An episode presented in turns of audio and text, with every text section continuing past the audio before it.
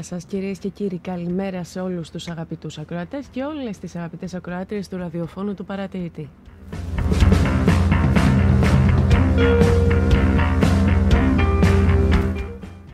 Πέμπτη σήμερα, 20 Μαΐου, 10 και 7 πρώτα λεπτά, είστε συντονισμένοι στους 94 στον FM και φυσικά μέσω διαδικτύου στο www.radioparatηρητής.gr.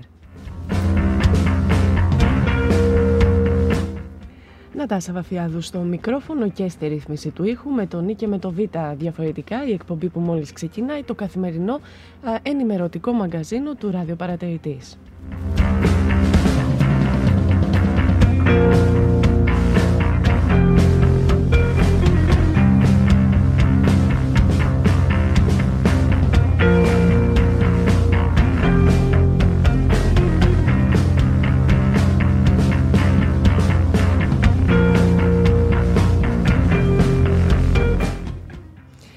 Πέμπτη 20 Μαΐου σήμερα και ευτυχώς έχουμε έτσι και τα ημερολόγια και τα κινητά καθότι τις μέρες τις έχουμε χάσει. Λόγω της πανδημίας του κορονοϊού εγώ την έχω πάθει μια σύγχυση. Όλο αυτό βέβαια το διάστημα και μου έχει, έχει παραμείνει παρά το γεγονός έτσι ότι ζούμε σε ένα ε, καθεστώς άρση σιγά σιγά των περιορισμών που έχουν έρθει στη ζωή μας. Ε, σε κάθε περίπτωση όμως και σήμερα είμαστε κοντά σας εδώ στο ραδιόφωνο του παρατηρητή. Και σήμερα έχουμε ετοιμάσει για σας εκλεκτούς καλεσμένους αποκλεισμένους ε, από την πολιτική, από την κοινωνική αλλά και από την πολιτιστική μας πραγματικότητα και πόσο χαίρομαι ειδικά για το τελευταίο ε, δεδομένου ότι ο πολιτισμός μας έλειψε πάρα πάρα πολύ, δεν θα σταματήσω να το λέω ε, και βέβαια δεν μας έλειψε απλά, αλλά βλέπουμε και ε, ότι είναι ένας τομέας που βάλετε συνεχώς. Με τελευταίο παράδειγμα εξ αυτών, τον, ε, τον ελεύθερο χώρο, το ελεύθερο θέατρο εμπρός, που πραγματικά δεν ξέρω ποια είναι η δική σας αντίδραση. Ε, εμένα η αντίδρασή μου στην εικόνα ε, της, του κλεισίματος των παραθύρων και της πόρτας του χώρου, μιλάμε για την Αθήνα βέβαια, αλλά ένας ιστορικός χώρος, ε, με τσιμεντόλιθους ε, πραγματικά μου δημιούργησε μόνο πάρα πολύ αρνητικά και ε, συναισθήματα πραγματικά ανασφάλειας.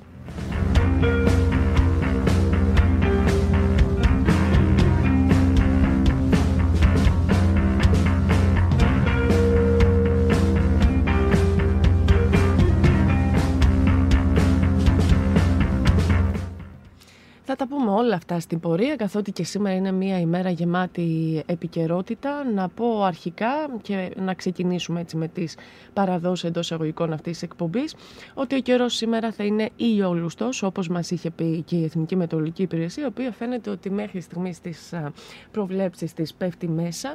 Ηλιόλουστος θα είναι σήμερα ο καιρός, μέγιστη θερμοκρασία της ημέρας στους 25 βαθμούς Κελσίου ελάχιστη θερμοκρασία στις 20, στους 18 βαθμούς Κελσίου, χωρίς βροχές, χωρίς καταγίδες, χωρίς συννεφιά η σημερινή μέρα, αλλά προσοχή έχει βγει προειδοποίηση επικίνδυνων φαινομένων για τον ομό Ροδόπης αύριο, ισχυρή βροχόπτωση, από τις 9 μάλιστα ε, το πρωί, μάλλον από τα ξημερώματα της Παρασκευής 21 Μαΐου, με την μεγαλύτερη ένταση των φαινομένων τόσο τις πρωινές όσο και τις ε, απογευματινές ώρες βλέπω εδώ το επίκεντρο της καταιγίδας θα είναι κατά τις 6 περίπου το απόγευμα.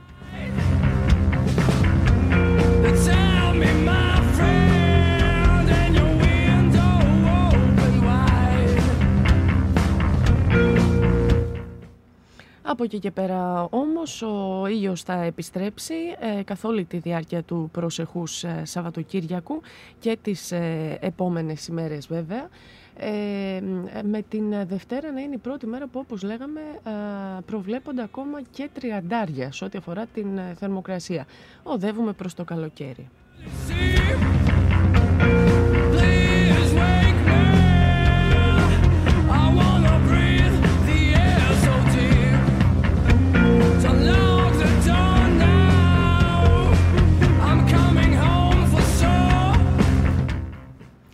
Δύο έκτακτες ειδήσεις αυτή τη ε, στιγμή. Η πρώτη αφορά, δεν αφορά στην περιοχή μας, αλλά νομίζω ότι μας ξυπνά ε, μνήμες ε, από το μάτι και ελπίζω βέβαια να μην, δεν συγκρίνω γεγονότα, μην παρεξηγηθώ σε, ε, σε καμία των περιπτώσεων, αλλά πραγματικά επειδή είναι πολύ πρόσφατα τα γεγονότα στο μάτι, όπως τα παρακολουθήσαμε.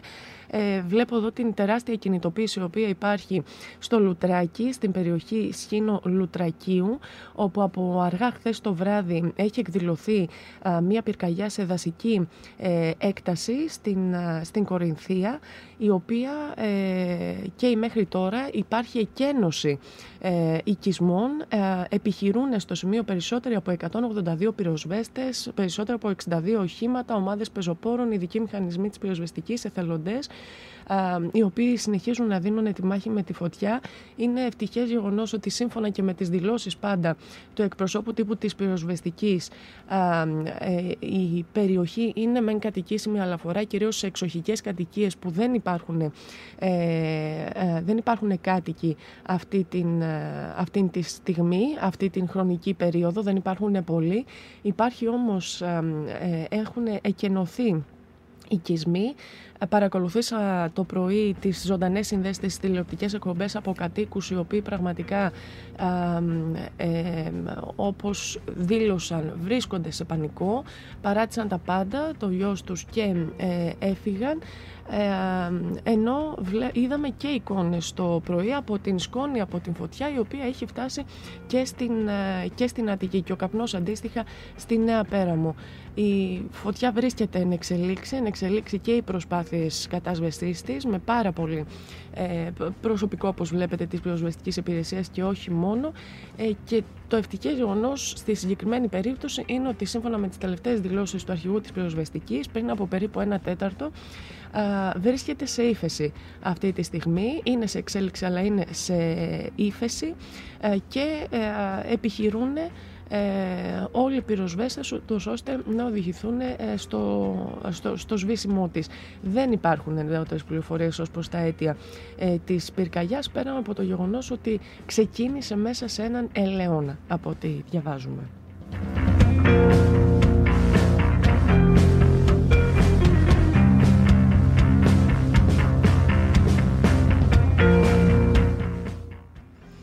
Να ευχηθούμε πραγματικά το καλύτερο, το συντομότερο δυνατό τέλος με τις λιγότερες δυνατές ε, απώλειες και σε ό,τι αφορά βέβαια το, το βιός των ανθρώπων. Ε, είναι ασφαλής από ό,τι καταλαβαίνουμε. Τώρα, από εκεί και πέρα, να πούμε ότι έχουμε μια εκτεκτή είδηση και σε ό,τι αφορά το Σιμανόγλιο νοσοκομείο της Κομωτινής, όπου ε, πραγματοποιήθηκε από ό,τι γνωρίζουμε, είναι λιγοστές οι πληροφορίες τις οποίες έχουμε μέχρι στιγμής, κάποια εμπλοκή μεταξύ των φυλάκων στην είσοδο του νοσοκομείου και πολιτών. Δεν γνωρίζουμε ακόμα ούτε τα αίτια της συμπλοκής. Ε, υπήρξε όμως ιδιαίτερη ένταση συμπλοκή, δίχως σοβαρούς τραυματισμούς επίσης ευτυχές γεγονός. Για τον λόγο αυτό όμως έχει προγραμματιστεί συνέντευξη τύπου από το Σύλλογο των Εργαζομένων στις 11.30 ε, στο Σισμανόγλιο Νοσοκομείο, ώστε να μας δώσουν περισσότερες πληροφορίες. Ε, δεν είναι κάτι ανησυχητικό, δεδομένου ότι έχει λάβει τέλος, θέλω να πω, δίχως να υπάρχουν σοβαροί τραυματισμοί ε, και όλα τα υπόλοιπα θα σας τα μεταφέρουμε μόλις μας τα γνωστοποιήσουν και επισήμως οι αρμόδιοι.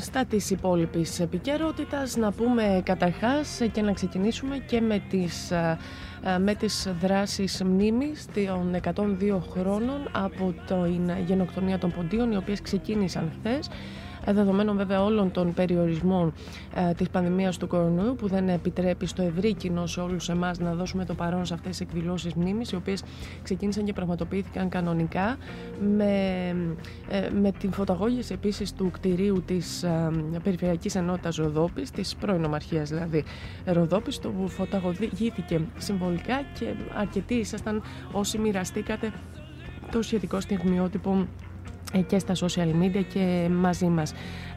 Αντίστοιχα και στον παρατηρητή της Τράκης βέβαια ε, όπου ε, έτυχε ιδιαίτερης ε, αποδοχής στο σχετικό στιγμιότυπο, όπως νομίζω καταγράφηκαν και όλα τα αισθήματα συγκίνησης τα οποία συνοδεύουν αυτήν τη μέρα και όλα τα γεγονότα τα οποία είδαμε και στα σχετικά αφιερώματα.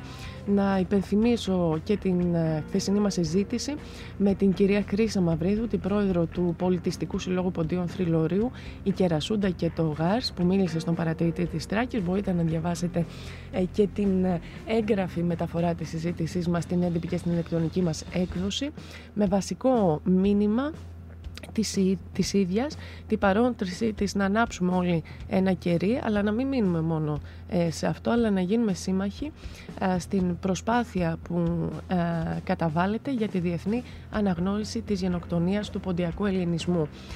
Με την ίδια βέβαια να επισημαίνει ότι ένα μεγάλο όπλο στη Φαρέτρα θα αποτελούσε και η αναγνώριση της γενοκτονίας των Ασσυρίων από το Ελληνικό Κοινοβούλιο, ούτως ώστε από κοινού ε, να εντείνουν τις προσπάθειες για τη διεθνή αναγνώριση και των τριών γενοκτονιών από τους ίδιους θύτες, όπως είπε η ίδια, τη γενοκτονία των Αρμενίων, τη γενοκτονία των α, Ποντίων, αλλά και την γενοκτονία των Ασσυρίων. Μπορείτε να διαβάσετε την συζήτησή μας στην σημερινή έκδοση του παρατηρητή.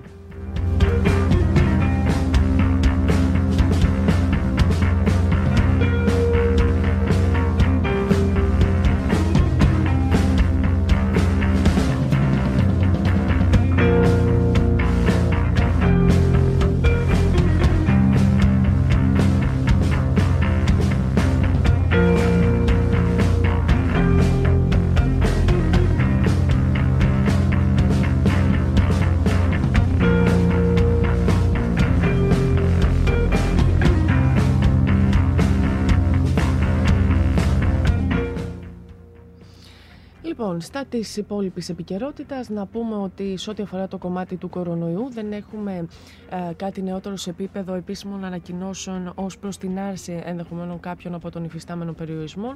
Άλλωστε, αύριο, Παρασκευή, είναι παραδοσιακά η ημέρα των ανακοινώσεων κατά την προγραμματισμένη ενημέρωση του Υπουργείου Υγείας.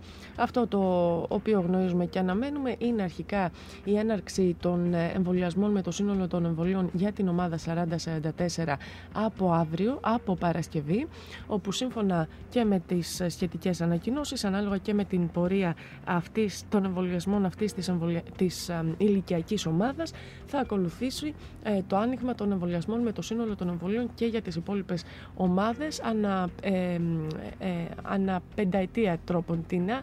Οι 35-39 θα ακολουθήσουν και ακολούθως οι 30-34 ανα τετραετία επομένως.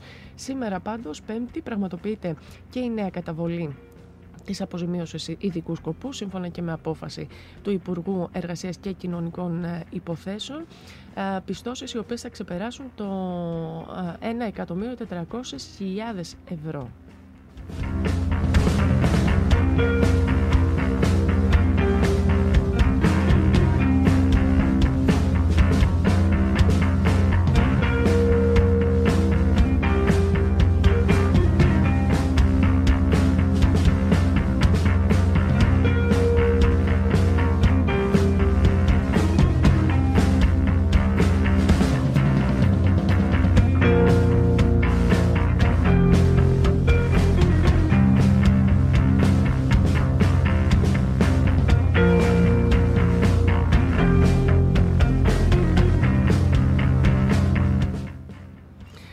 Να πούμε βέβαια ότι από σήμερα ε, έχει τεθεί σε, σε εφαρμογή ε, και το ηλεκτρονικό ραντεβού των πολιτών με το δημόσιο, το e-ραντεβού ε, διαφορετικά όπως ε, i-ραντεβού μάλλον το πούμε καλύτερα, το οποίο εγκαινιάστηκε ε, ε, χθες και θα μπορείτε όλοι οι συναλλασσόμενοι μέσω αυτής της ε, ε, πλατφόρμας η οποία έχει ενεργοποιηθεί να κλείσουν το ραντεβού τους με τη δημόσια υπηρεσία που επιθυμούν την μέρα και την ώρα που θα τους εξυπηρετεί να το ακυρώσουν αντίστοιχα ή να το μεταθέσουν ανάλογα βέβαια με το δικό τους προγραμματισμό και να ενημερωθούν βέβαια και για τα απαραίτητα δικαιολογητικά που ενδεχομένως χρειαστεί να έχουν μαζί τους.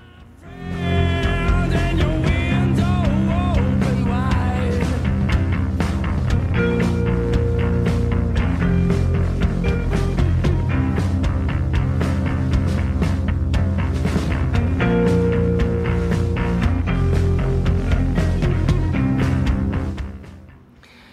Λοιπόν, από εκεί και πέρα, πλούσια η επικαιρότητα και σε πολιτικό επίπεδο. Να πούμε ότι ενώ βρίσκεται εν εξελίξη και αναμένεται να είναι μία από εκείνες τις περιπτώσεις η μάχη των μαχών ε, που συνηθίζεται να λέμε, ε, για την, να χρησιμοποιείται μάλλον ως έκφραση σε ό,τι αφορά τις συζητήσεις στο ελληνικό ε, κοινοβούλιο, αφορά φυσικά το νομοσχέδιο για την συνεπιμέλεια που ε, σίγουρα θα αποτελέσει ένα τέτοιο παράδειγμα, με άλλωστε και τα σχετικά δείγματα.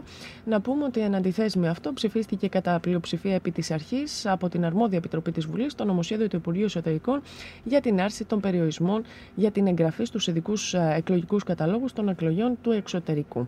Με την ε, ε υπερψήφιση, με τις θετικές καλύτερα ψήφους των βουλευτών της Νέας Δημοκρατίας, του Κινήματος Αλλαγής και της Ελληνικής Λύσης και την καταψήφιση από πλευράς των βουλευτών του ΣΥΡΙΖΑ, του ΚΚΕ και του Μέρα 25.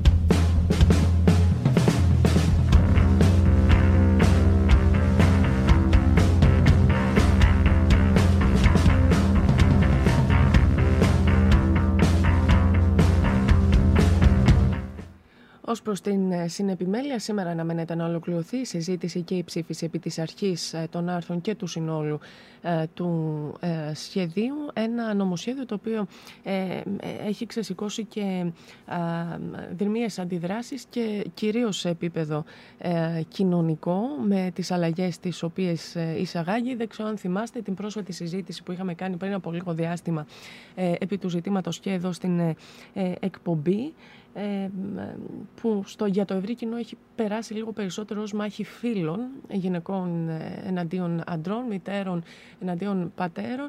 Δεν ισχύει όμως στη συγκεκριμένη περίπτωση.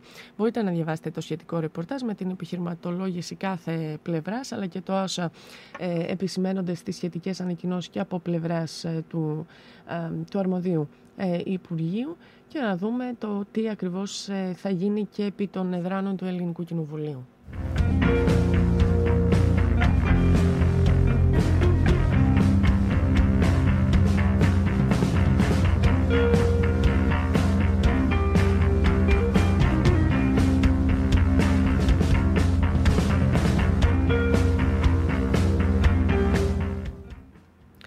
Από εκεί και πέρα και σε τοπικό επίπεδο έχουμε πλούσια επικαιρότητα, την οποία βέβαια μπορείτε να τη βρείτε ήδη ξεφυλίζοντας τις σελίδες του παρατηρητή της ε, Θράκης.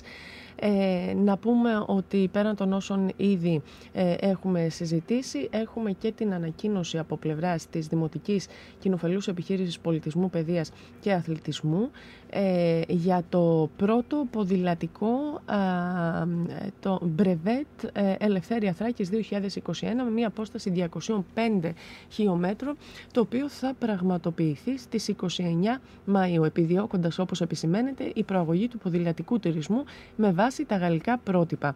Είναι μια διοργάνωση την οποία συνυπογράφουν η ΔΕΚΕΠΑΚ, ο Γάσκο Μοτινής και η ποδηλατική ομάδα Brevetarians Πρόκειται για την πρώτη ε, διοργάνωση με διεθνή τίτλο Μπρεβέτ Ελευθέρια Θράκης. Έχει λάβει επίσημη άδεια διοργάνωσης εκδηλώσεων ε, ε, επί του συγκεκριμένου αντικειμένου και έχει ενταχθεί και στο επίσημο Διεθνές ημερολογιακό πρόγραμμα ACP από το Σεπτέμβριο του 2020. Πρόκειται λοιπόν για μια διαδρομή η οποία είναι συνολικά 205 χιλιόμετρα ε, έχει επιλεγεί ούτως ώστε καθ' όλη τη διάρκεια της διαδρομής οι ποδηλάτες όσοι συμμετάσχουν να έρθουν σε επαφή και με, την, και με το ιστορικό αλλά και με το ε, και με το φυσικό, να το πω έτσι, πλαίσιο της περιοχής μας, ενδιαφέρον της περιοχής μας, αναμένεται όσοι συμμετέχουν να, να ε, περάσουν από πολλούς οικισμούς, πέντε συνολικά διαφορετικών ε, δήμων της Ροδόπης και της Ξάνθης, με αφετηρία και τερματισμό στο Δήμο Κομωτινής και συγκεκριμένα στο Ηρών. Στις 29 Μαΐου, αύριο είναι προγραμματισμένη και η σχετική συνέντευξη τύπου που θα μάθουμε περισσότερα και φυσικά θα έχουμε και τους πρωταγωνιστές, των, τους οργανωτές αυτής της ε, προσπάθειας, η οποία πραγματοποιείται για πρώτη φορά και νομίζω ότι ε, θα τύχει ιδιαίτερου ε, ενδιαφέροντος και κατά τις ε, επόμενες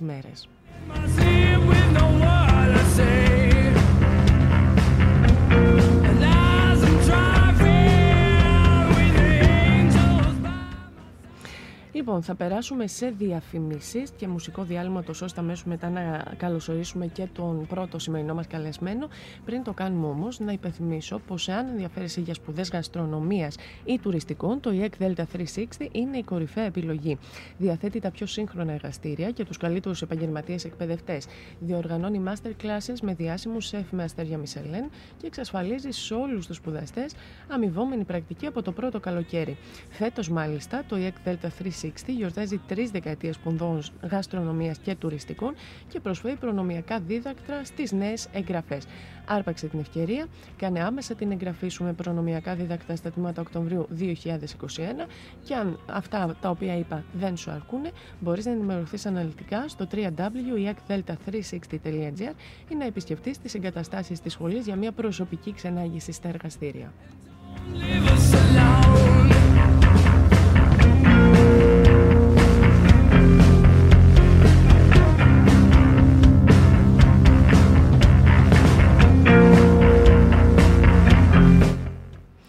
Διαφημίσεις και επιστρέφουμε.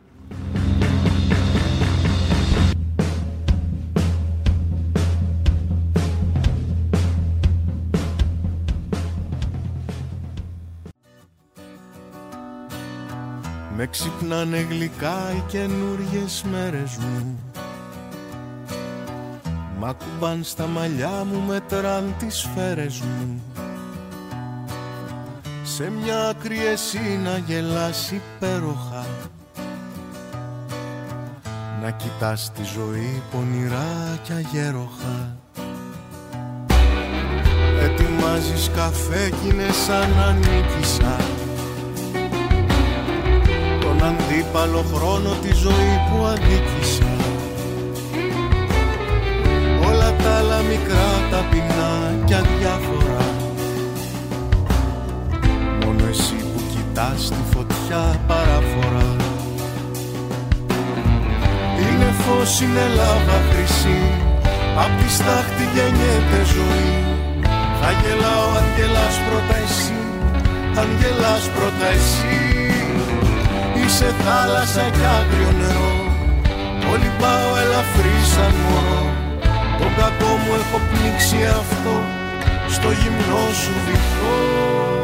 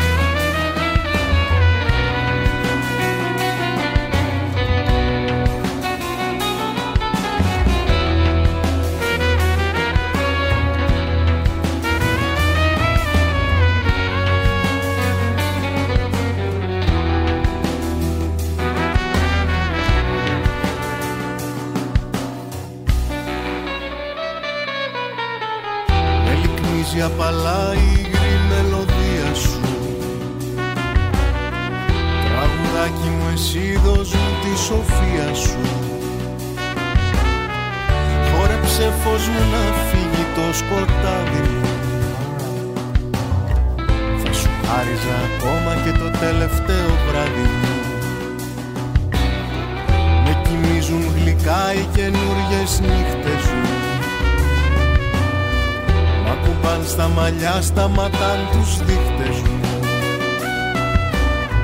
Σε μια άκρη εσύ να κοιμάσαι υπέροχα. Να ονειρεύεσαι ζωή πονηρά κι αγέροχα. Είναι φως, είναι λάβα χρυσή. Απ' τη στάχτη γεννιέται ζωή. Θα γελάω αν γελάς πρώτα εσύ. Αν γελάς πρώτα εσύ σε θάλασσα κι άγριο νερό.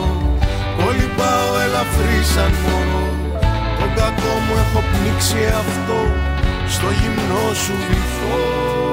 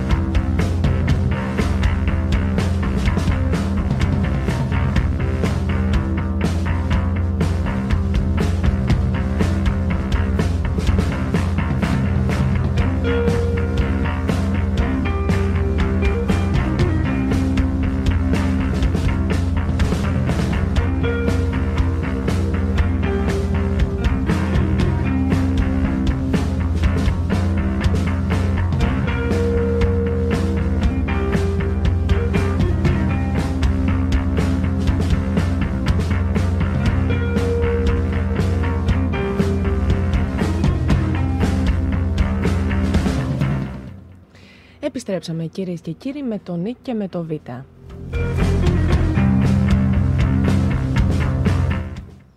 Νατάσα Βαφιάδου στο μικρόφωνο και στη ρύθμιση του ήχου 5η σήμερα 20 Μαΐου και ε, επιστρέψαμε με το δεύτερο μέρος της σημερινής εκπομπής και την έναρξη των σημερινών μας συζητήσεων.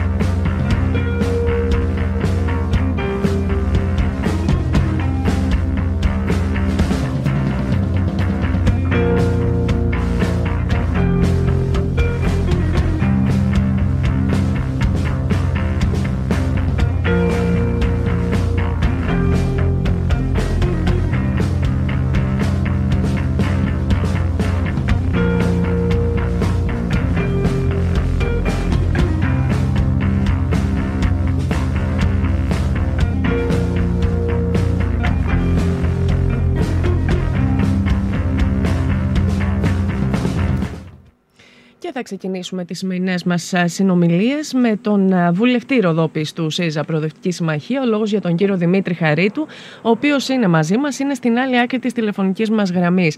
Κύριε Βουλευτά, κύριε Χαρίτου, καλή σας ημέρα. Καλή σας ημέρα κύριε Οφιάδου, σε εσάς και τους Σας ευχαριστούμε θερμά που είστε μαζί μας και σήμερα εδώ να συζητήσουμε. Έχουμε πληθώρα...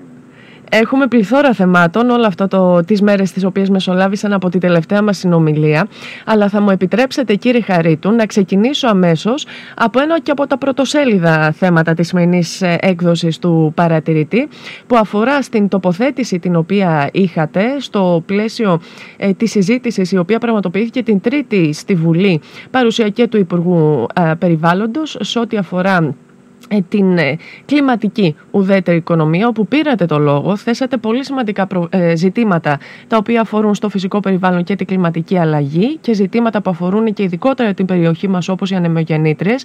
Θέσατε όμως εκ νέου και το ζήτημα του μεθοριακού σταθμού της Νυμφέας που συνεχίζει να μας απασχολεί. Θα ξεκινήσω επομένως από το μεθοριακό σταθμό της Νυμφέας που είναι το κρίσιμο κύριε Χαρή του ζήτημα της περιοχής, το εκ νέου κλείσιμο δηλαδή του σταθμού παρά τις διαβεβαιώσεις που είχαμε όλο το προηγούμενο διάστημα ότι δεν θα επαναληφθούν τα γεγονότα του καλοκαιριού, για να περάσουμε αμέσως μετά και στο κομμάτι του περιβάλλοντος και στις αναγκαιότητες τις οποίες προκρίνατε κατά την τοποθέτησή σας.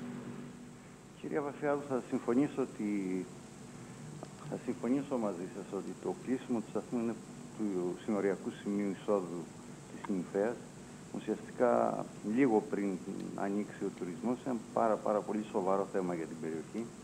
Νομίζω όλοι αντιλαμβάνονται όχι μόνο ο κόσμος που εμπλέκεται στον τουρισμό, ενώ οι τουριστικές επιχειρήσεις, οι εργαζόμενοι, ο χώρος της εστίας, αλλά και όλη η τοπική κοινωνία, ότι αν δεν υπάρξει λύση, το πλήγμα θα είναι σοβαρό για και για την τοπική οικονομία.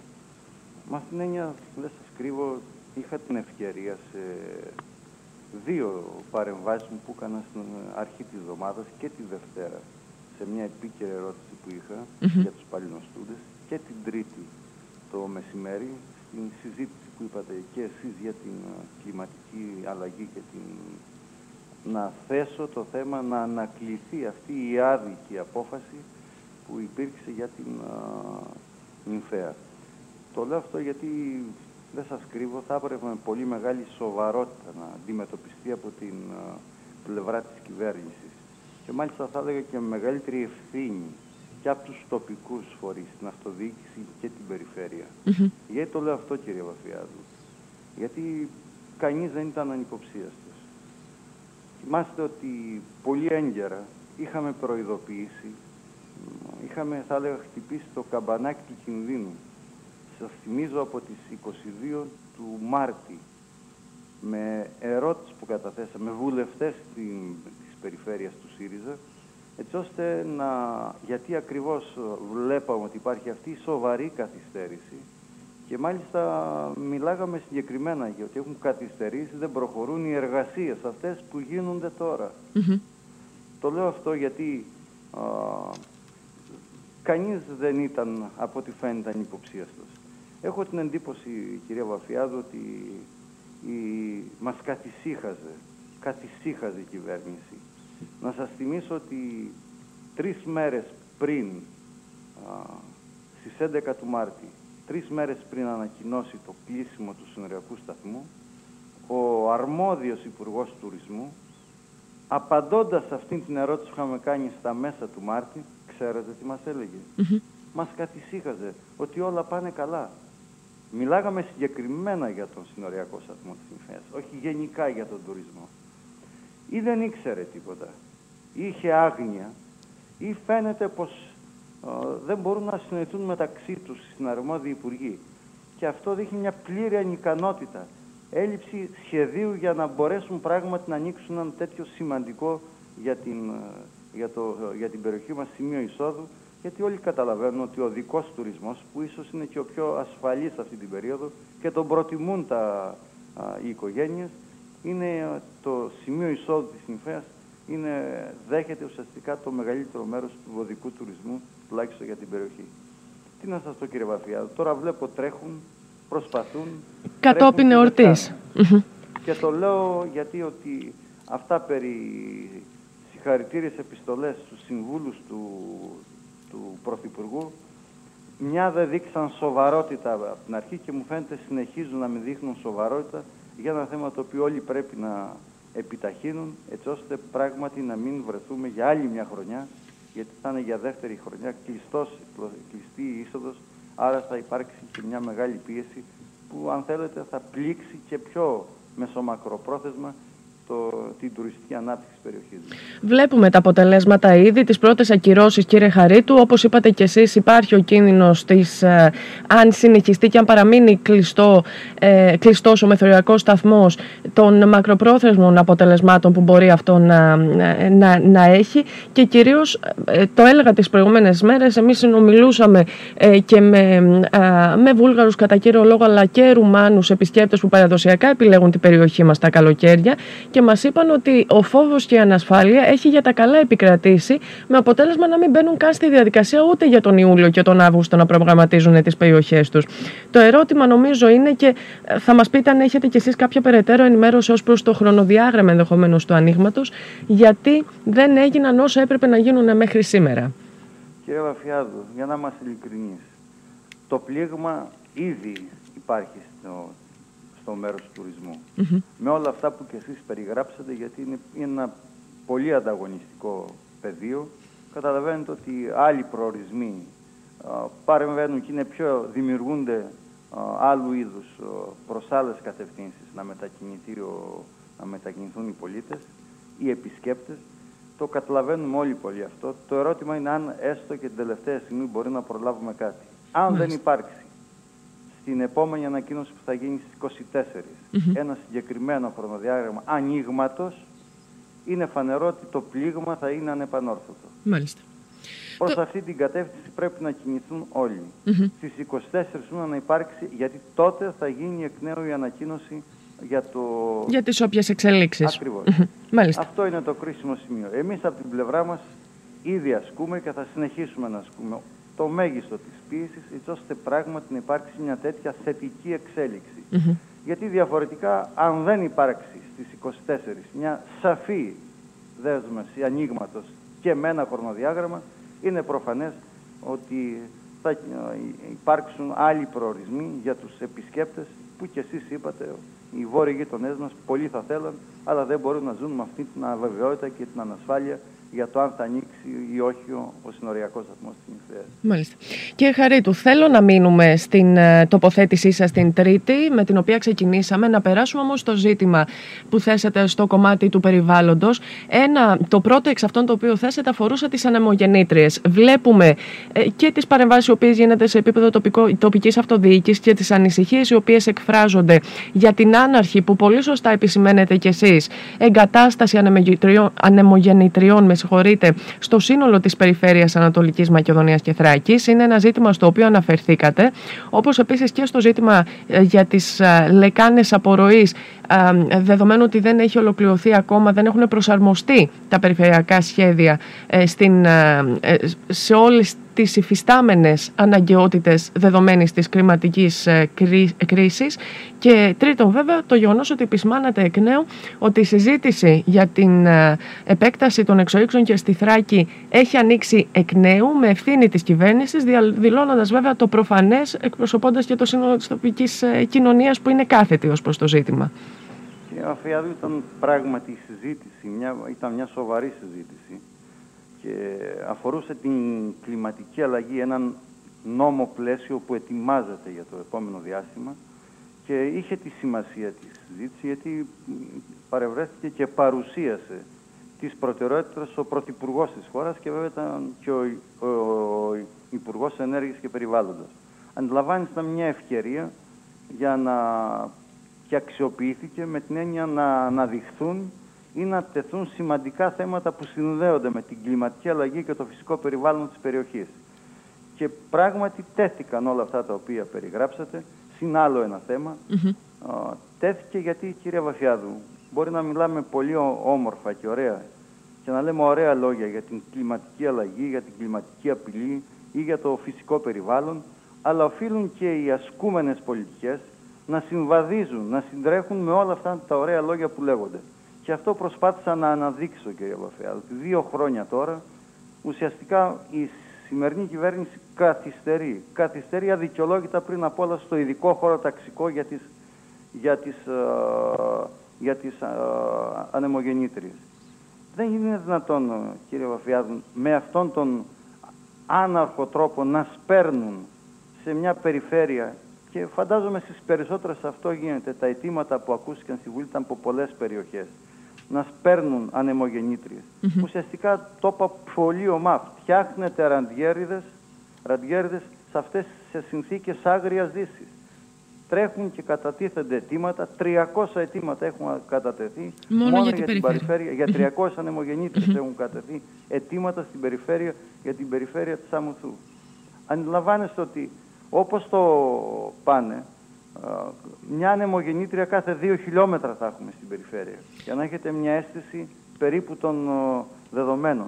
Μόνο δεν αυτό. γίνεται λόγος ότι δεν λαμβάνουν υπόψη αν είναι σε περιοχές ιδιαίτερου φυσικού κάλους, αν είναι σε περιοχές με αρχαιότητες όπως είναι στον Ίσμαρο στην αρχαία με την ευρύτερη έννοια Μαρόνια. Ή δίπλα σε οικισμούς ενδεχομένως, κύριε Χαρίτου. Λίγα χιλιόμετρα δίπλα στην Κομωτινή, στην πόλη της Κομωτινής. Αντιλαμβάνεστε λοιπόν ότι τέθηκε το θέμα με έμφαση και ότι πρέπει επιτέλους να υπάρξει ένα χώρο ταξικό με βάση το οποίο συνολικά σχέδιο, με βάση το οποίο θα αφορά και τις περιφέρειες για να ξέρουμε ακριβώς πού και τι γίνεται.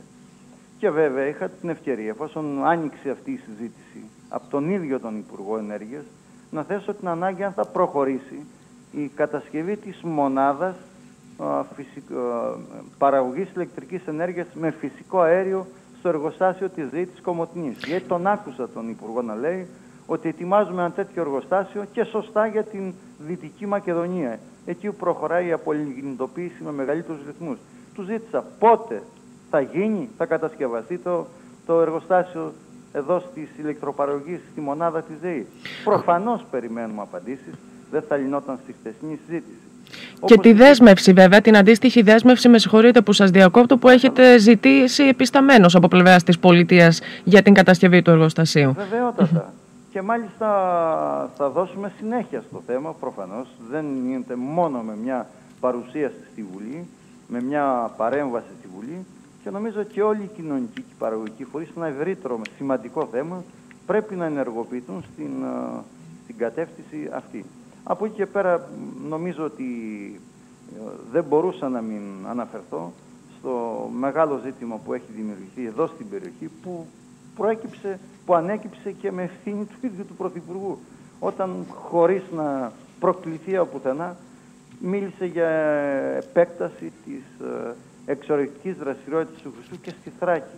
Ενώ σαν ύποπτο χρόνο, χωρίς να το ρωτήσει κανείς, το Σεπτέμβριο του 19 στην έκθεση τότε. Και είπα επιτέλους για ποιο φυσικό περιβάλλον μιλάμε, για ποιο πλαίσιο θέλουμε να κάνουμε νόμο πλαίσιο για την κλιματική αλλαγή και το φυσικό περιβάλλον, αν δεν υπάρξει μια σαφή δέσμευση ότι, ξέρετε, θα λυτρώσετε την περιοχή της Θράκης, τους κατοίκους της περιοχής, τους φορείς από αυτήν την εξορρυκτική δραστηριότητα που όπως όλοι γνωρίζουν εκπέμπει τοξικά από βαρέα μέταλλα στην ατμόσφαιρα, ρηπαίνει το περιβάλλον, εξαντλεί τους φυσικούς πόρους, κυρίως, τον, κυρίως το νερό και βέβαια θα μας αφήσει όλα τα τοξικά απόβλητα της ενώσης του χιανίου.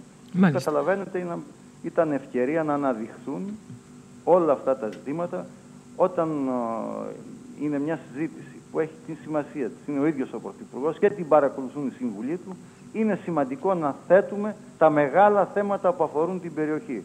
Έτσι ώστε πράγματι να μην λένε ότι δεν τα γνωρίζουν. Τι λέει η τοπική κοινωνία. Μάλιστα. Νομίζω ότι αυτό είναι σαφές και έχει υπογραμμιστεί και από εσάς, από τους πολιτικούς μας εκπροσώπους. Κύριε Χαρίτου, θέλω να θέσω δύο ακόμα ερωτήματα. Παρακαλώ. Ε, Το πρώτο εξ αυτών αφορά και στην επίκαιρο ερώτηση την οποία καταθέσατε. Αφορά ε, στους ε, παλινοστήσαντες ε, ομογενείς της Θράκη, στους συμπολίτες μας, τη διαγραφή των ε, στεγαστικών δανείων των οποίων ζητήσατε, μέρους μάλλον των στεγαστικών δανείων. Έχετε επισημάνει πολλές φορές την οικονομική ασφυξία εντός εισαγωγικών στην οποία βρίσκονται βρίσκονται. Είναι ένα πρόβλημα το οποίο το γνωρίζουμε και υφίσταται εδώ και πολλά ε, χρόνια. Με την απάντηση βέβαια του Υφυπουργού Οικονομικών στην ερώτησή σας να αποκλείει το ενδεχόμενο κάποιας οριζόντιας αντιμετώπισης των ε, δανείων. Ε, ποια ήταν η αντιμετώπιση, να μας δώσετε λίγες πληροφορίες παραπάνω και αν θα επιμείνετε για την επίλυση του συγκεκριμένου ζητήματος. Κυρία Βαφιάδου, ο Υπουργός, ο Υφυπουργός Οικονομικών που ήρθε δεν είχε στο μυαλό του τους παλινοστούντες ομογενείς, τα προβλήματα που αντιμετωπίζουν, τις πιέσεις, τις έντονες πιέσεις που δέχονται το τραπεζικό σύστημα και τα προβλήματα επιβίωσης που αντιμετωπίζουν. Στο μυαλό του είχε τους τραπεζίτες. Γιατί από αυτόν τον χώρο προέρχεται. Και του είπα καθαρά στη Βουλή.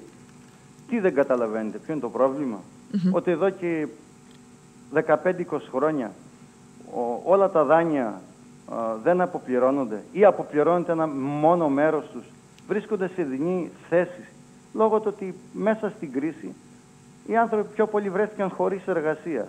Βρέθηκαν με, σε αδυναμία πράγματι να αποπληρώσουν. Και σήμερα αυτή τη στιγμή είναι σε μια διαρκή πίεση, ένα καθεστώς εκβιασμών από το τραπεζικό σύστημα.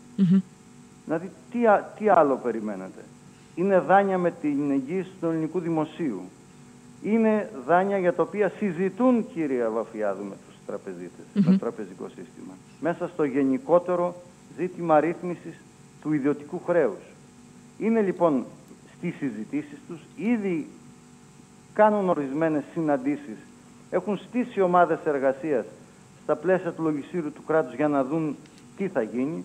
Το ερώτημα είναι γιατί δεν προχωρούν, και με αυτόν τον τρόπο απευθύνονται και γυρίζουν την πλάτη ουσιαστικά στους παλινοστούντες και τι ρυθμίσεις θέλουν να κάνουν που πιθανόν να θέλουν να υποφεληθεί πάλι το τραπεζικό σύστημα. Αντιλαμβάνεστε λοιπόν ότι δεν μπορούσε, δεν μπορούσε να μην τεθεί με έμφαση και θα έλεγα και με τρόπο πολύ έντονο προς τον Υφυπουργό γιατί κατάλαβα ότι δεν ήθελε καν να συζητήσει επί της ουσίας το ίδιο το πρόβλημα. Μίλαγε, λες και ήταν εκπρόσωπος των τραπεζών στη συζήτηση μέσα στη Βουλή. Αγνοώντας τα πραγματικά, τα, τις πραγματικές ανάγκες και τα προβλήματα που αυτή τη στιγμή υπάρχουν γύρω από το θέμα. Γιατί του είπα καθαρά, συζητήστε.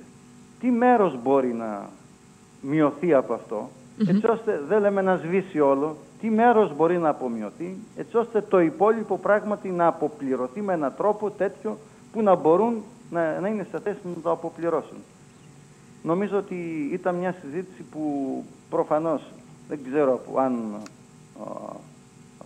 πώς την είχε αντιληφθεί ο Υφυπουργός, mm πάντως δεν κατάλαβε, δεν, έκανε πως δεν καταλάβαινε το συγκεκριμένο πρόβλημα και τις διαστάσεις που έχει. Μάλιστα, θα, θα το ξαναβρούμε μπροστά μας κύριε Χαρίτου. Αυτό είναι το μόνο σίγουρο και το, το, μόνο δεδομένο. Το, το τελευταίο το οποίο θέλω να σας ρωτήσω κύριε Χαρίτου καθότι αφορά και την ε, κοινοβουλευτική πραγματικότητα την υφιστάμενη ε, αφορά, κατατέθηκε ε, τις προηγούμενες μέρες την Τρίτη ο νέος εκλογικός νόμος για την ε, τοπική ε, αυτοδιοίκηση με μια βασική αλλαγή που αφορά στην κατάργηση της απλής αναλογικής που φέρει την σφραγίδα, επιτρέψτε μου τον όρο του ΣΥΡΙΖΑ, με τη βασική επίσης αιτιολόγηση ότι η, η απλή αναλογική έφερε την ε, ακυβερνησία στην τοπική αυτοδιοίκηση. Έχετε παρακολουθήσει εξ όσων γνωρίζω τις σχετικές ε, διαδικασίες.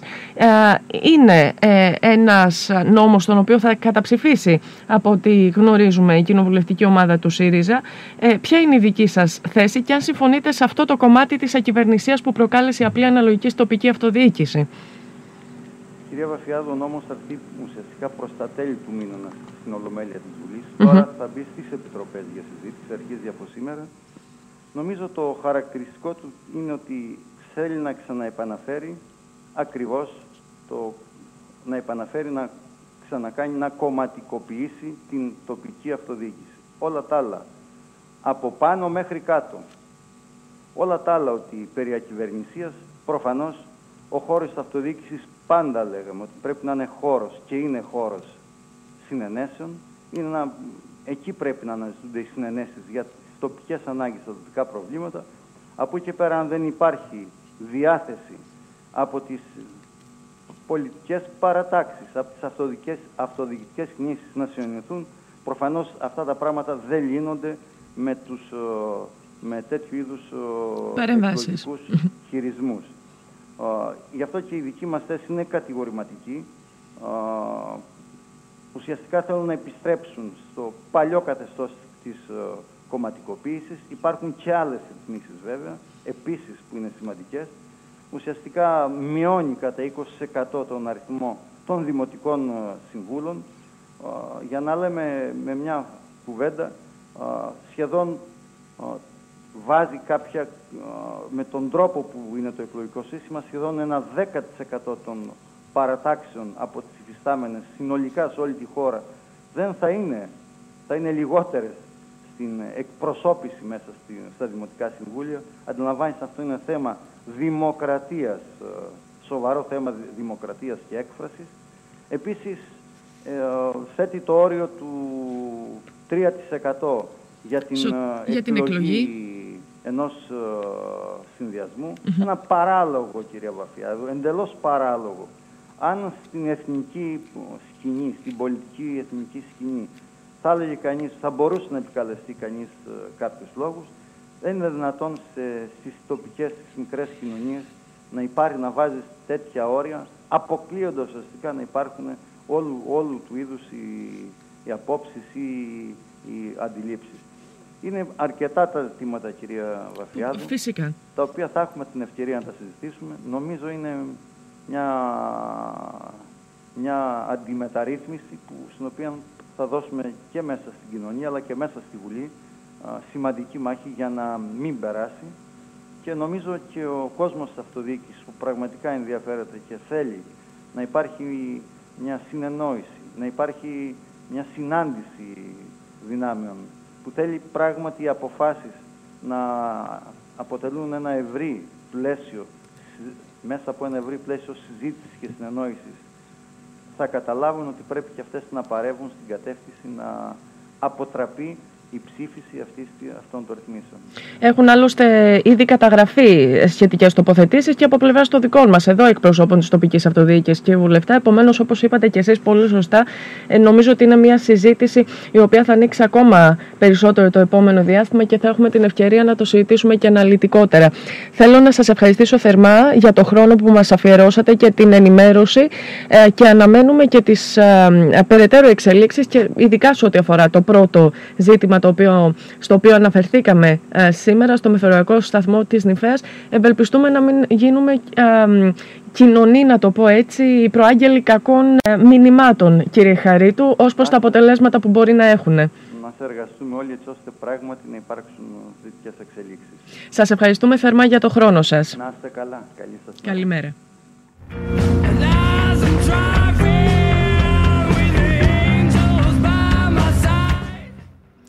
Λοιπόν, πάμε σε πολύ σύντομες διαφημίσεις και επιστρέφουμε σε ελάχιστα λεπτά από τώρα από, τον, ε, από τη δεύτερη σημερινή μας καλεσμένη.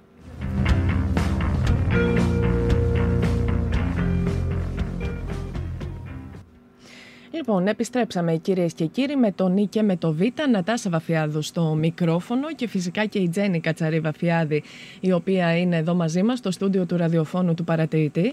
Αρχικά, Τζέννη, να καλημερίσουμε εσένα. Καλώς Ευχαριστώ. ήρθες. και αμέσως μετά να πάμε να καλωσορίσουμε μια γυναίκα την οποία ε, την, ε, την έχετε παρακολουθήσει, είμαι σίγουρη, και δε- το τελευταίο διάστημα, ειδικά και διαμέσου των σελίδων του παρατηρητή της Θράκης, με αφορμή βέβαια την ε, συγγραφική της δραστηριότητα. Έχουμε όμως τη μεγάλη χαρά και τη τιμή σήμερα να την ε, φιλοξενούμε με αφορμή ε, το, την παρουσία της, ε, τη διαδικτυακή της παρουσία α, στις δράσεις του Εργαστηρίου Νεότερης και Σύγχρονης Ιστορίας του Τμήματος Ιστορίας και Εθνολογίας του Δημοκρατίου Πανεπιστημίου Θράκης, στην οποία, ε, στο οποίο μάλλον, στο πλαίσιο των οποίων θα μιλήσει α, για τις όψεις της δημόσιας ιστορίας από την Επανάσταση στον εορτασμό της εκατο, εκατονταετηρίδας.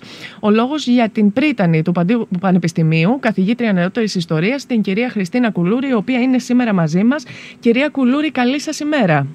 Καλή σας ημέρα και ευχαριστώ πάρα πολύ για την πρόσκληση. Εμείς σας ευχαριστούμε. Είναι πραγματικά πολύ μεγάλη χαρά και η τιμή μας να σας έχουμε σήμερα μαζί μας.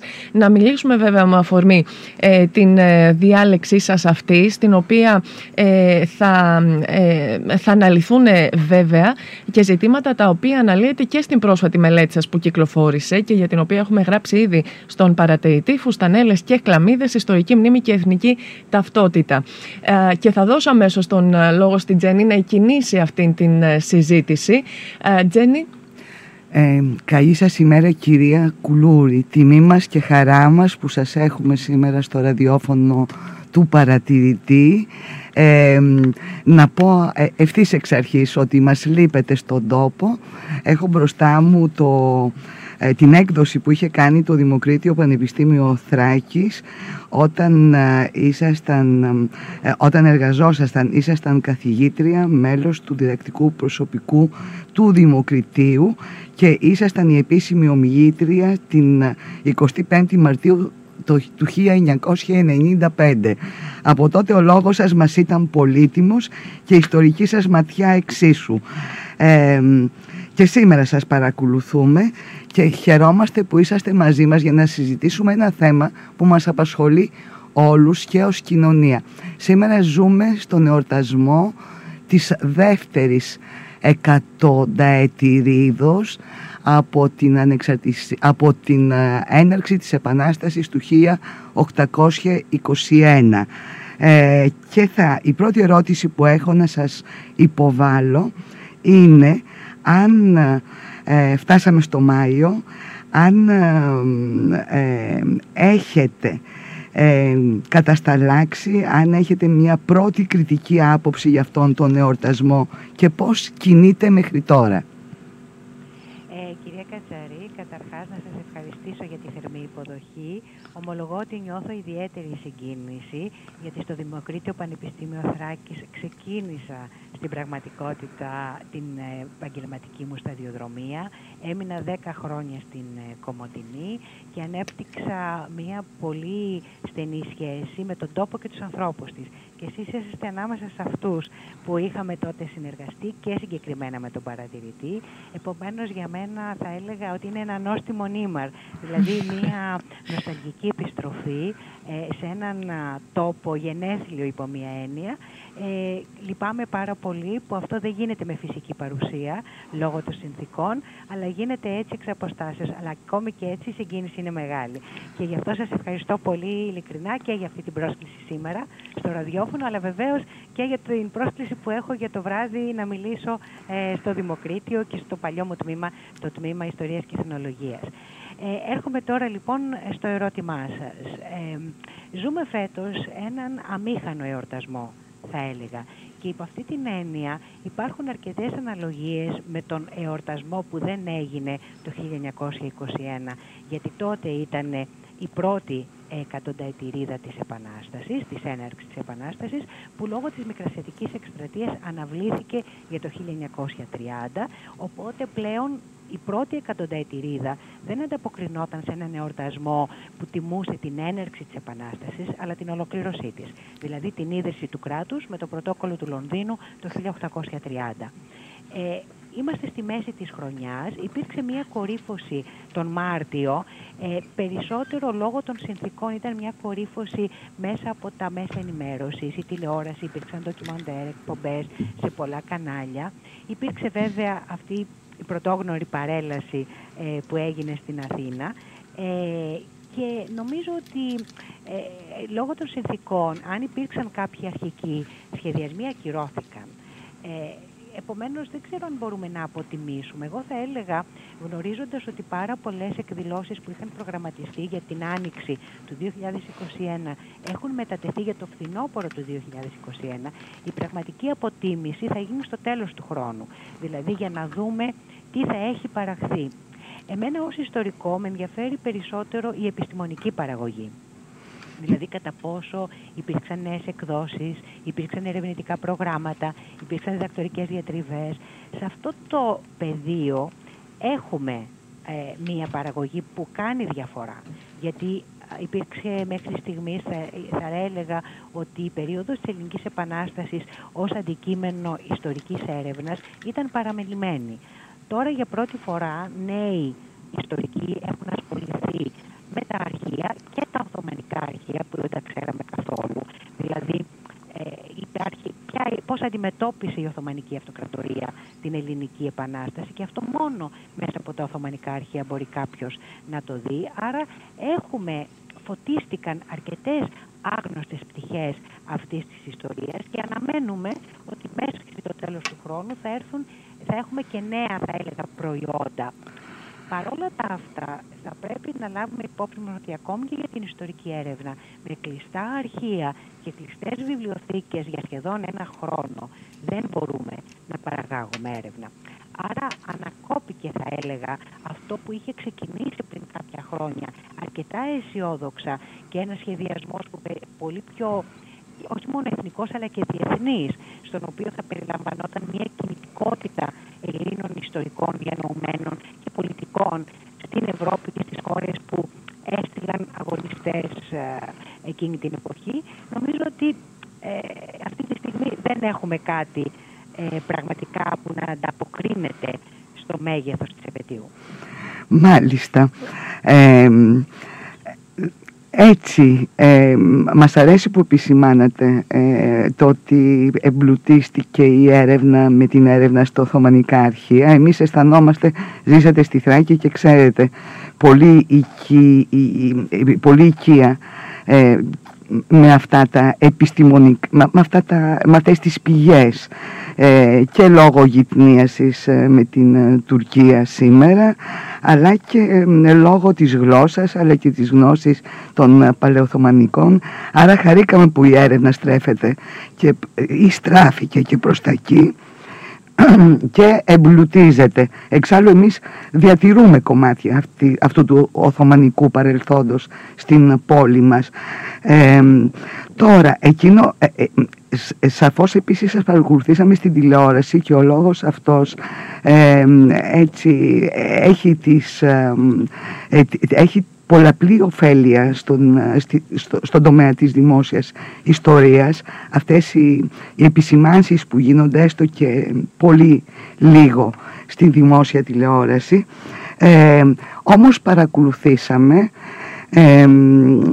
και πράγματα ε, είδαμε και φουστανέλες και χλαμίδες που λέτε χαριτολογώντας στον τίτλο ε, της ε, μελέτης σας ε, εκείνο που επίσης θα ήθελα να σας ρωτήσω, αν θεωρείτε ε, ότι τελικά εξακολουθούν ή είδατε, μας γράφετε πολύ καλά πως γιορτάστηκε η πρώτη ετηρίδα, αν βλέπετε ή έχετε παρατηρήσει μέχρι τώρα, αν και αυτά είναι του μελλοντικού ιστορικού, δεν ξέρω ε, πόσο μπορούν να απαντηθούν γιατί όντως ερευνάτε, ε, είδατε να υπάρχουν διαφοροποιήσεις στο νόημα της, ε, των 200 χρόνων του εορτασμού; Εννοείται εσωτερικές διαφοροποιήσεις. Εσωτερικές διαφοροποιήσεις.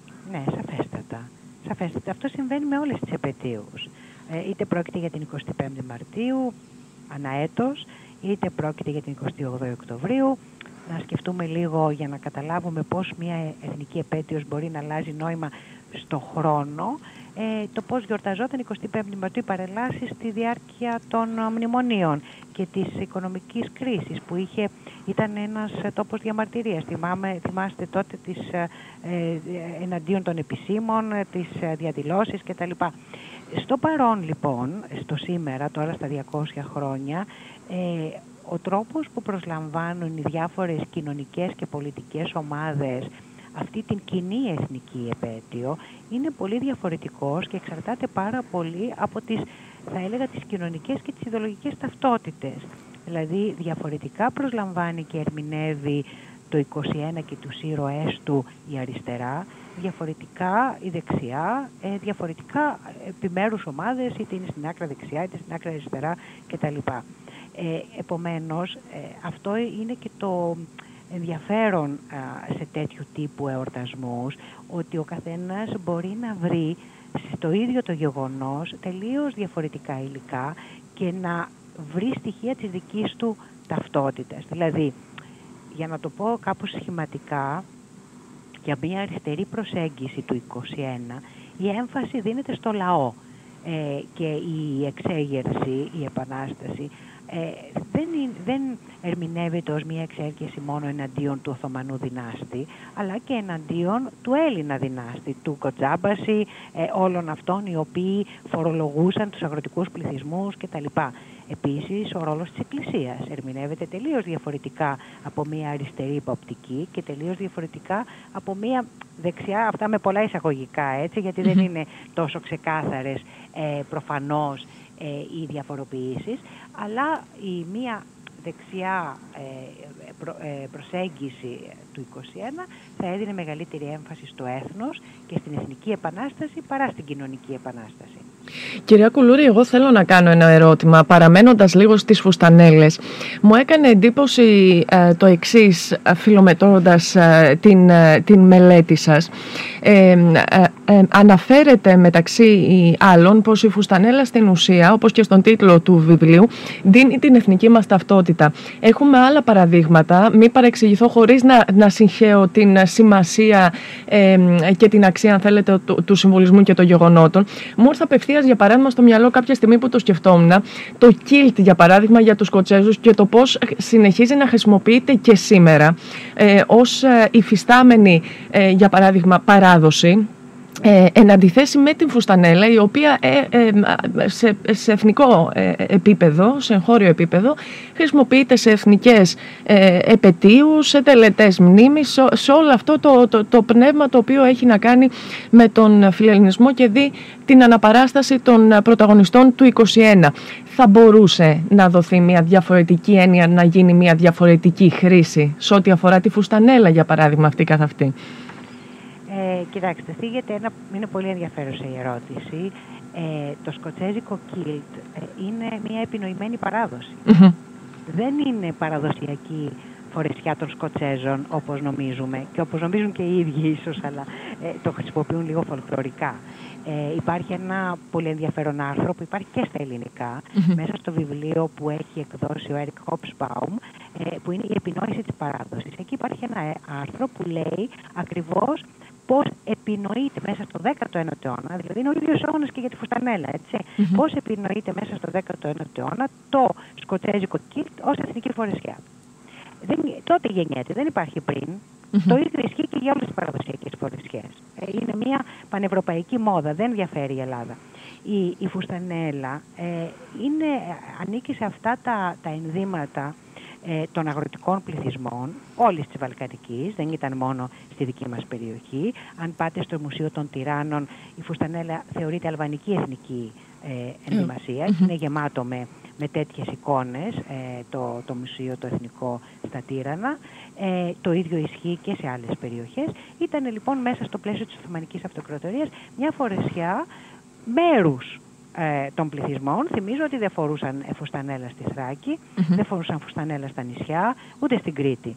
Ε, επομένως είναι κάτι το οποίο επιλέχθηκε και επιλέχθηκε κυρίως από τους φιλέλληνες. Δεν είναι λοιπόν ένα χρηστικό, ήταν ένα ένδυμα, όπως είπα, το οποίο κάποια στιγμή χάνει τη χρηστικότητά του. Δεν φοριέται, δεν φοριέται ούτε στον πόλεμο, διότι ε, αυτοί όλοι οι αγωνιστές που τρέχαν με τις φουστανέλες και τα καριοφύλια, ε, με, στον σύγχρονο πόλεμο η φουστανέλα είναι μη λειτουργική, διότι τη βλέπει ο άλλος την άσπρη φουστανέλα και τον πυροβολεί. Και γι' αυτό ε, επιβάλλεται το χακί από τον Πρώτο Παγκόσμιο Πόλεμο και μετά. Όλες οι στρατιωτικές στολές είναι χακί. Θέλω να πω ότι είναι τόσο πολύπλοκη και ενδιαφέρουσα η ιστορία της Φουστανέλα, γιατί εμπλέκεται στην ιστορία του πολέμου, στην ιστορία των ενδυμάτων, στην πολιτική και κοινωνική ιστορία.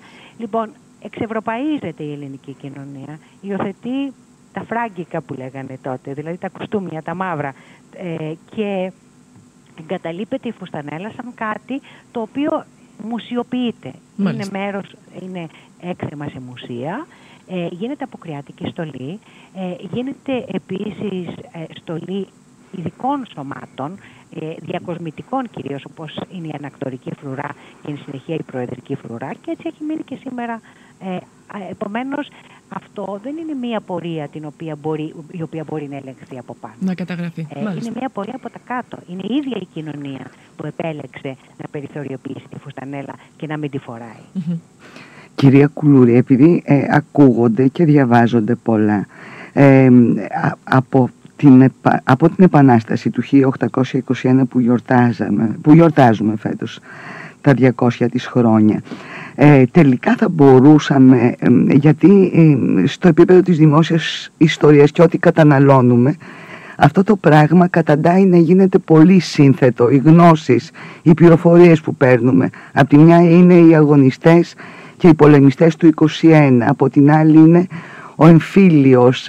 Υπάρχουν χιλιάδες, δεκάδες εκδόσεις που αφορούν στους ήρωες της Επανάστασης. Ακούμε ε, για, την, για το φιλελληνισμό. Παρακολουθήσαμε και γεγονότα για τον φιλελληνισμό.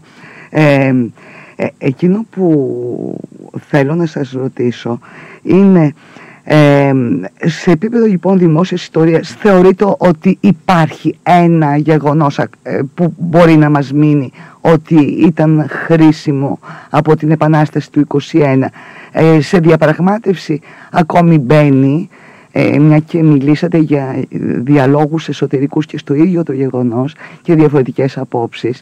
Ε, τελικά η ανεξαρτησία του ελληνικού κράτους που κερδίθηκε χρόνια μετά θα μπορούσε να θεωρηθεί ένα θετικό γεγονός γιατί ασκείται και κριτική στην παράδοση του έθνους κράτους και ότι κατέλειπε πολύ πόλεμη, πολύ αίμα κτλ. Ναι, ε, κοιτάξτε, ε, εγώ ως ιστορικός θεωρώ ότι δεν υπάρχει αυτό που λέμε if history, η, υποθετική ιστορία. Τι θα γινόταν αν ε, η κατάρρευση των πολυεθνικών αυτοκρατοριών και η δημιουργία των εθνών κρατών είναι μια ιστορική πορεία. Ε, δεν είναι κάτι το οποίο θα, μπορεί, θα μπορούσε να γίνει αλλιώς. Γιατί είναι ένα παγκόσμιο φαινόμενο. Δεν είναι κάτι που εντοπίζεται στη μικρή αυτή γωνία της Βαλκανικής Χερσονήσου. Ε, δεν εξελίσσονται τα γεγονότα μέσα σε δοκιμαστικό σωλήνα, ούτε σε κάποια γυάλα, για να πούμε ότι εδώ θα μπορούσαμε να διατηρήσουμε ένα άλλο ε, πολιτικό καθεστώς. Θυμίζω ότι δεν κατέρευσε μόνο η Οθωμανική Αυτοκρατορία, κατέρευσε και η Τσαρική Αυτοκρατορία και η Αυστρο-Ουγγαρία και η Γερμανική Αυτοκρατορία στον Πρώτο Παγκόσμιο Πόλεμο. Ε, επομένως, αυτή η παγκόσμια πορεία είναι μια πορεία που μόνο μπορούμε να την ερμηνεύσουμε. Δεν μπορούμε να την επικρίνουμε. Ε, σε ό,τι αφορά ε, την, την δημιουργία του ελληνικού έθνους κράτους, ήταν ένα γεγονός το οποίο ήταν πρωτοπόρο για την εποχή και για μένα το πιο σημαντικό γεγονός είναι η συνέλευση της Επιδαύρου. Ε, δεν είναι τα πολεμικά γεγονότα. Το γεγονός ότι ε, άνθρωποι χωρίς μόρφωση, οι περισσότεροι τελείως αγράμματοι, ε, προσχώρησαν στο πολιτικό σχέδιο ενός δημοκρατικού έθνους κράτους, ε, είναι συγκλονιστικό για το 1821. Αυτό δεν το έχουμε αντιληφθεί. Ε, και αυτό στη δημόσια ιστορία εννοώ. Και το πόσο αυτοί οι άνθρωποι ε, επαναλαμβάνω με ελάχιστες ε, γνώσεις, έστησαν από το 1822 21, τέλη του 21 μέχρι και το 28 ένα κράτος ε, μοντέρνο, με εθνοσυνελεύσεις, με συντάγματα, με υπουργεία. Ε, δεν φτιάχνεται το κράτος το 28 ή το 30. Έχει, οι δομές έχουν και αυτοί πριν με τις συγκρούσεις προφανώς και τα συμφέροντα και, τις, ε, και τους εμφυλίους και όλα αυτά. Αλλά όπως είπα, ε, η ιστορία δεν είναι δικαστήριο. Πρέπει να καταλάβουμε και όχι να δικασουμε θέλω να κάνω ένα ερώτημα ακριβώς πάνω σε αυτό, κυρία Κουλούρη, και δεν ξέρω αν η Τζέννη θα έχει και συνέχεια θα αποτελέσει τον επίλογο της συζήτησής μας. Ακριβώς πάνω σε αυτό το οποίο είπατε για την ανάγκη κατανόησης της ιστορίας, στην πρόσκληση της σημερινής εκδήλωσης, αναφέρεται χαρακτηριστικά μία έκφραση, ε, ε, μάλλον το ρήμα καταναλώνεται εντός εισαγωγικών, για τον τρόπο που καταναλώνεται λοιπόν το, το ιστορικό μας παρελθόν σήμερα στον δημόσιο χώρο. Η κατανάλωση ε, είναι μια λέξη η οποία νομίζω έχει αρνητικά, αρνητικές υποσημειώσεις και το λέω γιατί έχουμε συνηθίσει και οι νεότερες λίγο γενιές να θεωρούμαστε ανιστόρητες σε πολλές των περιπτώσεων. Εάν τελικά και, ε, ε, ε, και αν, αυτή, αν όντως ζούμε τις, τις εποχές της κατανάλωσης και μη κατανόησης της ιστορίας και πώς ενδεχομένως αυτό χρησιμοποιείται σήμερα. Ναι, ε, η λέξη κατανάλωση μπορεί πράγματι να έχει αυτές τις αρνητικές συνδηλώσεις, Μμμ. τις οποίες αναφέρατε.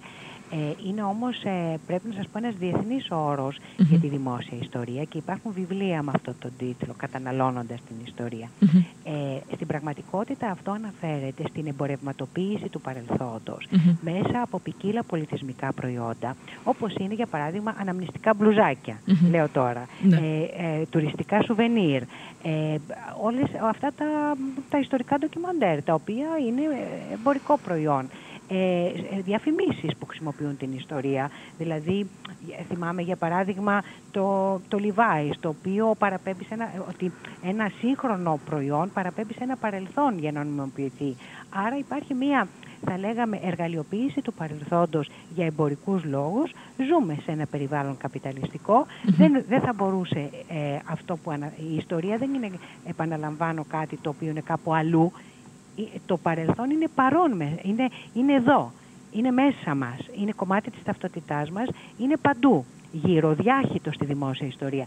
Ε, άρα, ε, το, το αν είμαστε ανιστόρητοι δεν οφείλεται στο ότι καταναλώνεται η ιστορία. Μμμ. Οφείλεται στο ότι ε, κατά κάποιο τρόπο όλος αυτός ο δημόσιος χώρος, η δημόσια κατανάλωση, η δημόσια παραγωγή, δεν είναι μόνο κατανάλωση, είναι και παραγωγή Μμμ. παράγεται ε, δημόσια ε, ένας λόγος για το παρελθόν και εικόνα εννοώ για το παρελθόν και καταναλώνεται ταυτόχρονα.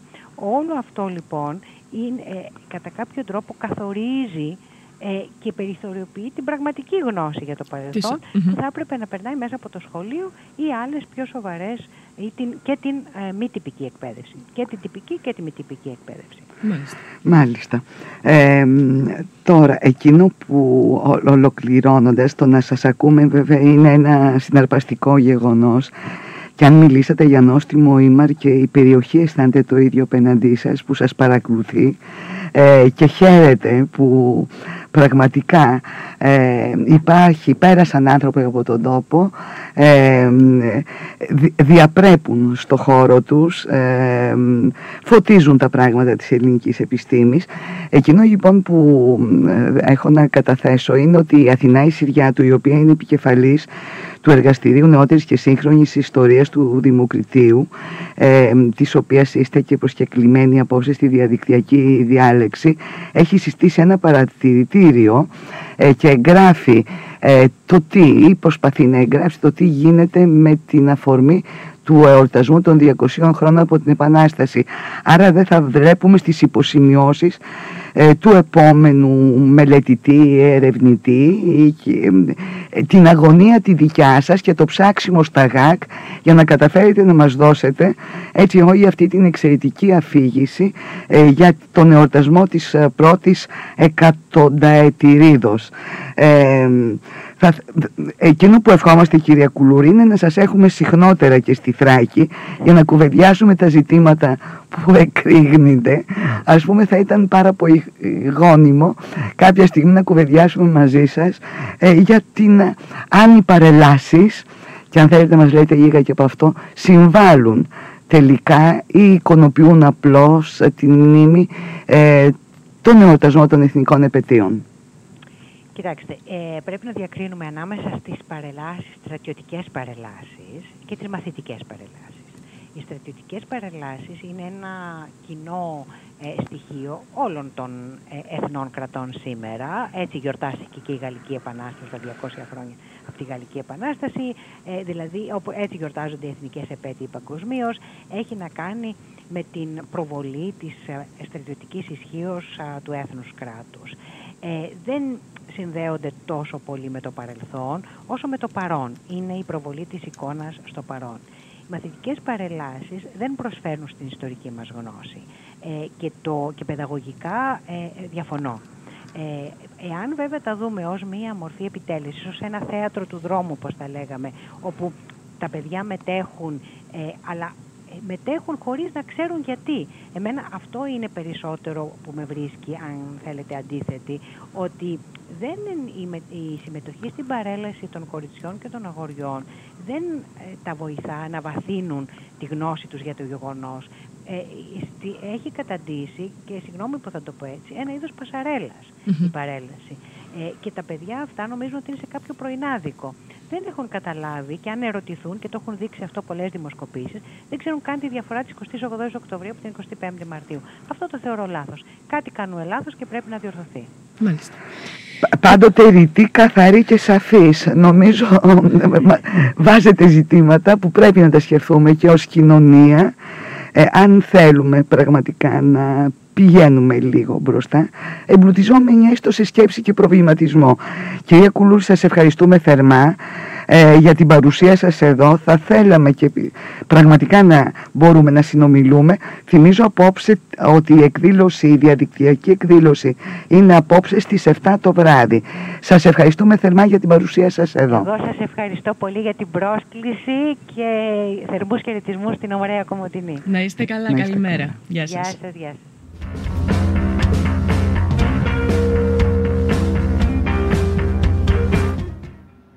Είναι πάντα, μα- πάντα μεγάλη μας τιμή να συνομιλούμε ε, με τέτοιες γυναίκες όπως η κυρία Χριστίνα Κουλούρη υπό την ευρία έννοια του όρου. Πριν ήταν στο Παντού Πανεπιστημίου καθηγήτρια νεότερης ιστορίας, ένας δικός μας άνθρωπος εδώ μέλος του Δημοκρατίου Πανεπιστημίου. Νομίζω ότι αυτό έγινε σαφές. Τζένι, θέλεις να... Εκείνο που θέλω να πω ότι την κυρία Κουλούρη την παρακολουθούμε γιατί ε, πραγματικά στο δημόσιο χώρο ε, το να μιλάει κάποιος έτσι με τόση λογική, λαγαρότητα, επιχειρήματα και να ανανεώνει λίγο και αυτό το πολύ γυρασμένο τοπίο.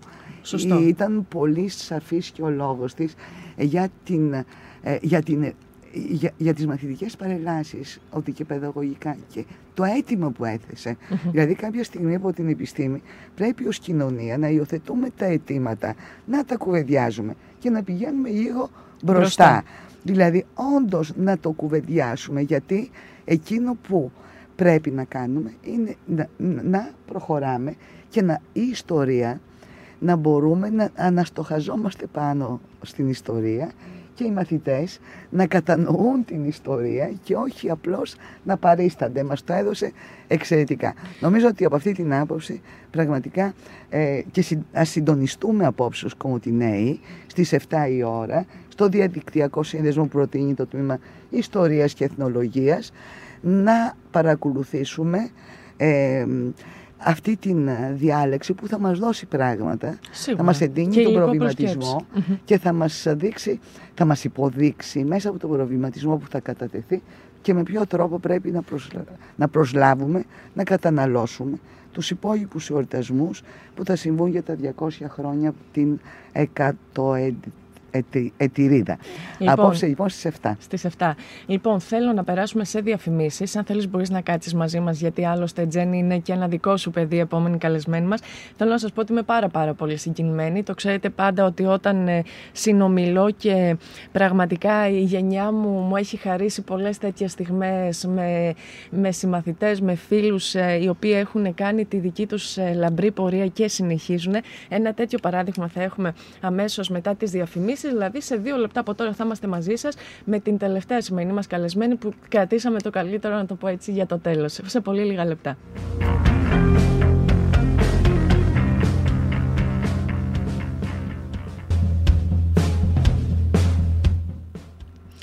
Λοιπόν, εδώ είμαστε, επιστρέψαμε με τον Νί και με το Β και σας το ανέφερα πριν. Η αλήθεια είναι ότι δεν περιμένα να συγκινηθώ τόσο, αλλά είμαι πάρα πάρα πολύ συγκινημένη. Γιατί έχω απέναντί μου έναν άνθρωπο με τον οποίο πραγματικά μεγαλώσαμε στην κυριολεξία μαζί, στα καλύτερά μας χρόνια, τα μαθητικά μας χρόνια. Και πέραν αυτού, ε, με, με ό,τι συνεπάγεται αυτό σε ό,τι αφορά τη λέξη μεγαλώνω, πέραν από τις σχολικές αίθουσες και σε σπίτια και, και στα πάντα μαζί, με μια υπέροχη οικογένεια που θα, θα μου επιτρέψει να κάνω αναφορά και στην Δάφνη φυσικά που τη γνωρίζουμε πάρα πολύ καλά για την ευρύτερη δραστηριότητά της και δει την εθελοντική εδώ στην περιοχή μας αλλά είναι και ένας άνθρωπος, ο μοναδικός από την παρέα του σχολείου που περάσαμε μαζί στην Αθήνα. Η Μαρία λοιπόν τότε, η Μαρία Χαριτοπούλου την οποία την έχουμε μαζί μας σήμερα και είναι τεράστια η χαρά και η τιμή την οποία μου κάνει ε, να την έχουμε σήμερα μαζί μας. Ε, ήμασταν οι δύο ε, κοπέλες της παρέας που περάσαμε στην Αθήνα. Εγώ το ήθελα πολύ, η Μαρία δεν το ήθελε τόσο πολύ, αλλά από ό,τι διαφάνηκε νομίζω ότι πραγματικά εκμεταλλεύτηκε πλήρως τις ευκαιρίες που μια μεγαλούπολη και δει η πρωτεύουσα η Αθήνα στο κομμάτι στο οποίο επέλεξε να ασχοληθεί επαγγελματικά ε, ε, τις εκμεταλλεύτηκε όλες και έχουμε την πολύ μεγάλη χαρά να την ε, παρακολουθήσουμε στην πρώτη της θεατρική παρουσία εδώ στα Πάτρια Εδάφη, στην Κομωτινή, στην διαδικτυακή παράσταση του Διπεθέ Κομωτινή, στο έργο της Κατερίνας Λουκίδου, στον αγαπημένο μας συνάδελφο και φίλο, που έκανε πρεμιέρα ε, το προηγούμενο Σάββατο και επαναλαμβάνεται το προσεχές Σάββατο 22 Μαΐου και έχουμε τη Μαρία κοντά μας. Η Μαρία η Χαριτοπούλη λοιπόν κυρίες και κύριοι, η οποία πρωταγωνιστεί στην παράσταση με εκλεκτούς επίσης φίλους και συναδέλφους. Η Μαρία στον ρόλο της Όλγας, ε, στον πρωταγωνιστικό ρόλο και πραγματικά με πολύ μεγάλη χαρά και συγκίνηση σε καλωσορίζω σήμερα Μαρία στην εκπομπή. Καλημέρα, καλημέρα στους φίλους ακροατές. Ευχαριστώ πάρα πολύ για την πρόσκληση. Ε, η συγκίνηση και η χαρά είναι όλη δική μου και εγώ δεν το περίμενα να συγκινηθώ έτσι.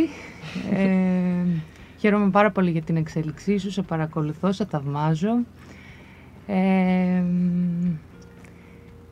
θα ξεκινήσω λοιπόν εγώ. Και, και λοιπόν, είναι συγκλονιστικό είναι και... πάντως. Ε, εντάξει, η γενιά σας είναι η ώρα της να πρωταγωνιστεί στο δημόσιο βίο. Ε, να διευκρινίσω, ε, να πάρουμε από τα δύσκολα έτσι, για την εποχή. Καταρχήν αυτή η παράσταση έτσι, ε, ξεκίνησε, μπορεί κάποιος να την παρακολουθήσει στο YouTube. Ναι. Έτσι, δηλαδή είναι στο πλαίσιο του πολιτισμού ε, που παράγεται κατά τη διάρκεια του κορονοϊού. Ναι. Ε, δεν θα επαναληφθεί στις θα επαναληφθεί 22. Το Σάββατο. Θα επαναληφθεί. Ε. Θα είναι ανεβασμένη στο YouTube και μπορεί ο ΚΑΠ οποιοδήποτε ναι. δωρεάν να την παρακολουθήσει ναι. από τις 15 μέχρι τις 22. Ναι, ναι, πολύ σωστά.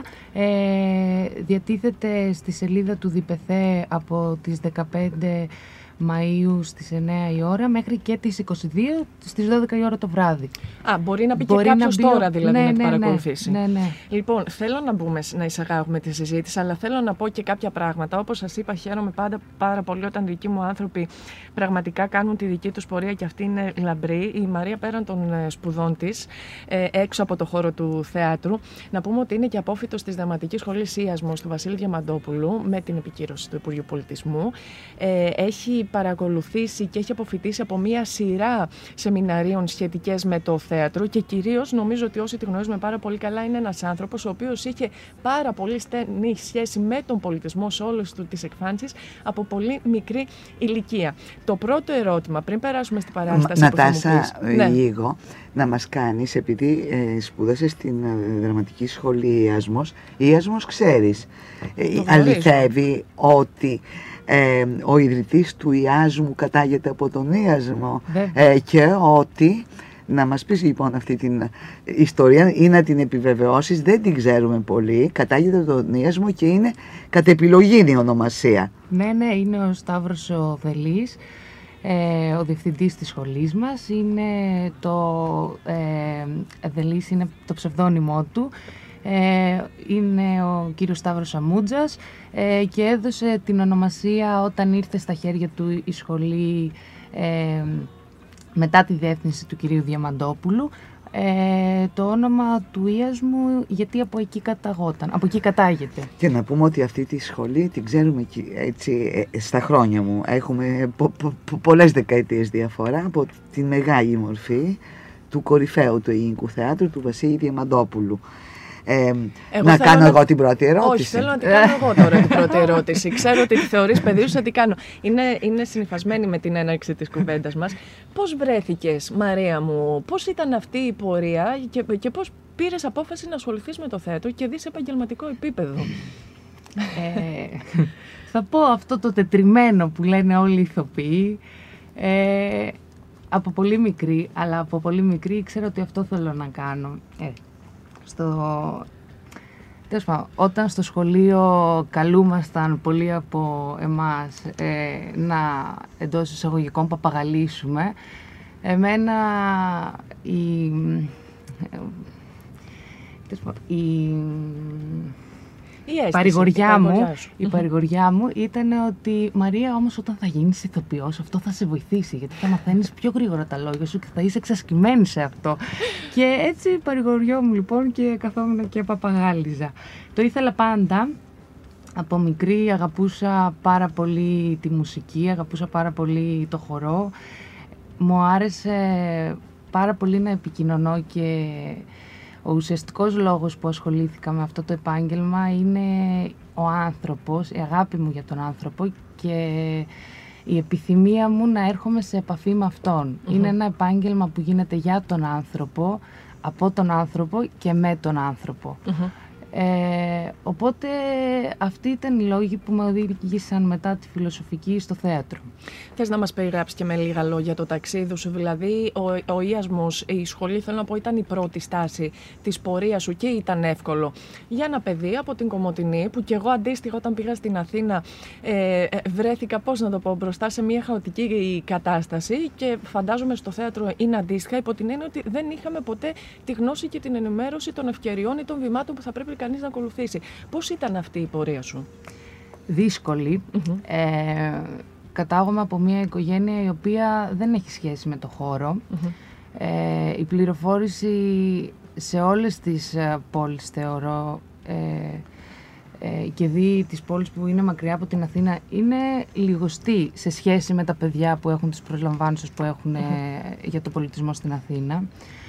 Ε, είχα την τύχη ε, τέλος πάντων, εμένα η οικογένειά μου δεν ήταν ε, πολύ ε, υπέρ αυτής της επιλογής μου λόγω των φόβων που μπορεί να έχουν οι γονείς τους οποίους καταλαβαίνω μετά από Σαφώς. χρόνια.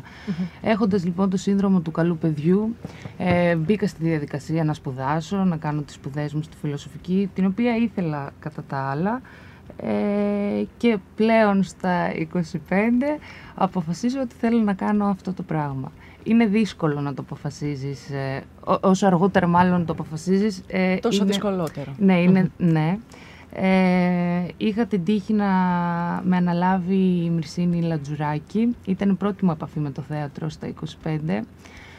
Ε, ε, είχα πολύ μεγάλη έτσι, ορμή θα έλεγα και πολύ μεγάλο σθένος για να το αντιμετωπίσω. Αντιμετώπισα προβλήματα, ναι, αρκετά. Ε, αλλά νομίζω ότι αυτά σε κάνουν πιο δυνατό και σε κάνουν να έρχεσαι και πιο κοντά στην επιλογή σου.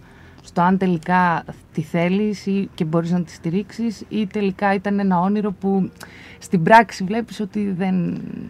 σε- Στη φιλοσοφική ποιο, ποια κατεύθυνση τελείωσες; Τελείωσα το τμήμα Φιλοσοφία Παιδαγωγική Ψυχολογία με κατεύθυνση Ψυχολογία. Ε, Φαντάζομαι ότι εξακολουθείς να θεωρείς τις σπουδές σου ως σκευή και θεατρική. Ε, έτσι. σίγουρα, σίγουρα. Γιατί είναι ένα πολύ ακριβώς και δύσκολος χώρος το θέατρο και νομίζω ότι εσύ μπορείς να επικυρώσεις αυτή την άποψη Ναι. ότι χρειάζεται. Ναι, ναι, ισχύει. Ε, ε, έχει μεγάλη σχέση ε, η ψυχολογία με το θέατρο, ε, γιατί ο κανόνας της ψυχολογίας, της επιστήμης της ψυχολογίας είναι η παρατήρηση. Και του θέατρου επίσης. Δηλαδή, η παρατήρη, το θέατρο και η ψυχολογία βασίζεται στην παρατήρηση του ανθρώπου. Με βοήθησε πάρα πολύ. Ε, Μαρία, ε, σήμερα όμως, ε, τα δύο τελευταία χρόνια, ε, εσείς οι νέοι ταλαντούχοι άνθρωποι, βλέπουμε να, ζ- βλέπουμε να ζείτε, να βιώνετε το εξής δραματικό. Καταρχήν, ο χώρος του πολιτισμού είναι κλειστός. Ε, ο καλλιτέχνης είναι ένα ιδιαίτερο, θέλει την επικοινωνία. Το θέατρο γεννιέται εκείνη τη στιγμή. Είναι πράξη εφημερή, είναι λίγο μοιάζει εμ, ε, στο συνέστημα που βιώνουμε και εμείς που ασχολούμαστε με την εφημερίδα ή τη δημοσιογραφία. Αντιμετωπίζεις και, και, και γεμίζεις το λεπτό και μετά αυτό ή την ημέρα αν δεν έχει τα χαρακτηριστικά του έργου τέχνης έτσι εξαφανίζεται. Λοιπόν το θέατρο καταρχήν δεν παίζεται σήμερα, δεν λειτουργούν οι σκηνές. Δε- ε, το άλλο, ε, αυτό είναι το πρώτο που συμβαίνει. Άρα έχουμε έναν μεγάλο αριθμό ανθρώπων οι οποίοι είναι άνεργοι αλλά κυρίως στερούνται το χειροκρότημα, την έκφραση. Δεν, μπορείς, ε, δεν είσαι λογοτέχνης, θα κλειστείς να γράψεις ένα βιβλίο. Ε, στερείσαι τη δυνατότητα να δημιουργήσεις το έργο σου στη σκηνή. Και το δεύτερο, το θέατρο αυτή τη στιγμή βάλετε. Έχουμε και το παράδειγμα Βάλετε. του εμπρός, άλλωστε, το πολύ πρόσφατο, που νομίζω ότι κανένας, ακόμα και όσοι δεν γνωρίζουν ενδεχομένως την ιστορία και τη συμβολική του εμπρός, είτε ως κτίριο, είτε μετέπειτα από το 2011 και μετά ως χώρος ελεύθερης έκφρασης, νομίζω ότι κανένας δεν μπορούσε να μείνει ασυγκίνητος σε αυτή την εικόνα των τσιμεντόλιθων στις πόρτες και τα παράθυρα. Εντάξει. Θα, θα, θα σηκωθεί ο Τάσος ο Μπαντής που εργάστηκε εκεί και νομίζω ότι εντάξει ε, θα παίξει πλέον το ρόλο του φαντάσματος γιατί σε αυτή τη χώρα μόνο με τα φαντάσματα θα σωθούμε. Σε διέκοψα όμως διαφορετικά. ως προς την ερώτησή Ε, σου. λοιπόν, το δεύτερο που ζούμε είναι αυτός, ε, αυτή η εσωτερική στίβαξη αρνητικών γεγονότων ε, ε, ενώ το ελληνικό μητού όπως ονομάστηκε που υποτίθεται ότι σημαίνει μόνο στο θέατρο. Στους επαγγελματικούς χώρους δεν υπάρχει κακοποίηση, ε, στους ακαδημαϊκούς χώρους δεν υπάρχει κακοποίηση, δεν υπάρχει πουθενά αλλού κακοποίηση και όπου κινδυνεύει μία γυναίκα να υποστεί σεξουαλική κακοποίηση είναι ε, στο θέατρο και όχι σε οποιοδήποτε κοινωνικό χώρο. Υπάρχουν άνδρες που, που υπηρετούν ε, και υιοθετούν και εστερνίζονται ε, την φαλοκρατική ισχύ, την ισχύ που προκύπτει από το φίλο τους. Πώς αισθάνεσαι με όλα αυτά, γιατί ας πούμε μπορεί τώρα η μαμά σου και ο μπαμπάς σου να σου πούν παιδάκι μου, εμείς γι' αυτό σε στείλαμε να σπουδάσεις για να είσαι, για να ορίζεις το κορμί σου, την ψυχή σου και να μην υφίστασαι τέτοιου είδους πράγματα. Πο- Πώς τα ζει ένας ηθοποιός όλα αυτά που ακούμε και είναι, θυμάμαι όταν ξεκίνησε το ελληνικό μητού, η, η, η, η, η- η ενημέρωση ήταν Καταιγιστική. διαρκής, καταιγιστική και ορών, διαρκείας. Το θέατρο είναι τόσο βρώμικο πράγμα που δεν πρέπει να το πλησιάζουμε και κινδυνεύουμε και οι γυναίκες σήμερα πώς είναι; Δεν έχουν δηλαδή τα πράγματα ήταν έτσι δομημένα πάντοτε. Μπορούσες να κάνεις καριέρα ή όταν ήσουν γυναίκα ή με το μυαλό σου ή με το κορμί σου. Ε, τι, πώς το εισέπραξες εσύ ως νέος άνθρωπος; Και όλα αυτά έτσι και την οικονομική επισφάλεια, όλα αυτά τα οποία περιέγραψε η Τζέννη που είναι χήμαρος πάντα. Όχι, σε καμία περίπτωση το θέατρο ε, δεν είναι και δεν πρέπει να, να περάσεις στην συνείδηση των ανθρώπων σαν ένας βρώμικος χώρος. Ε, για μένα το κακό ξεκίνησε από την αρχή της, ε, των μέτρων της πανδημίας όπου δεν ε, ε, λήφθηκε ας πούμε πρόνοια για τους ηθοποιούς και για, για, για όλους τους καλλιτέχνες αρχικά και έπρεπε εμείς να κάνουμε όλες αυτές τις δράσεις και όλον αυτόν τον αγώνα για το λεγόμενο επίδομα των 534 ευρώ. Από εκεί αρχίζει η ιστορία.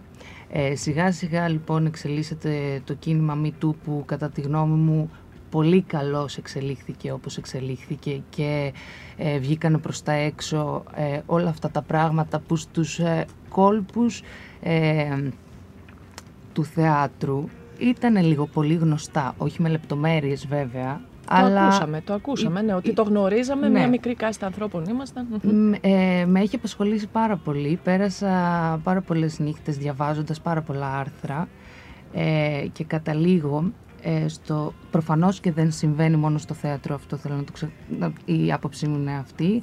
Έχουμε δει ότι δείγματα κακοποίησης συμβαίνουν ε, σε όλους τους χώρους ε, εργασίας σίγουρα. Ε, συμβαίνουν, ε, έχουν ακουστεί ότι συμβαίνουν στους χώρους, στο χώρο της εκκλησίας.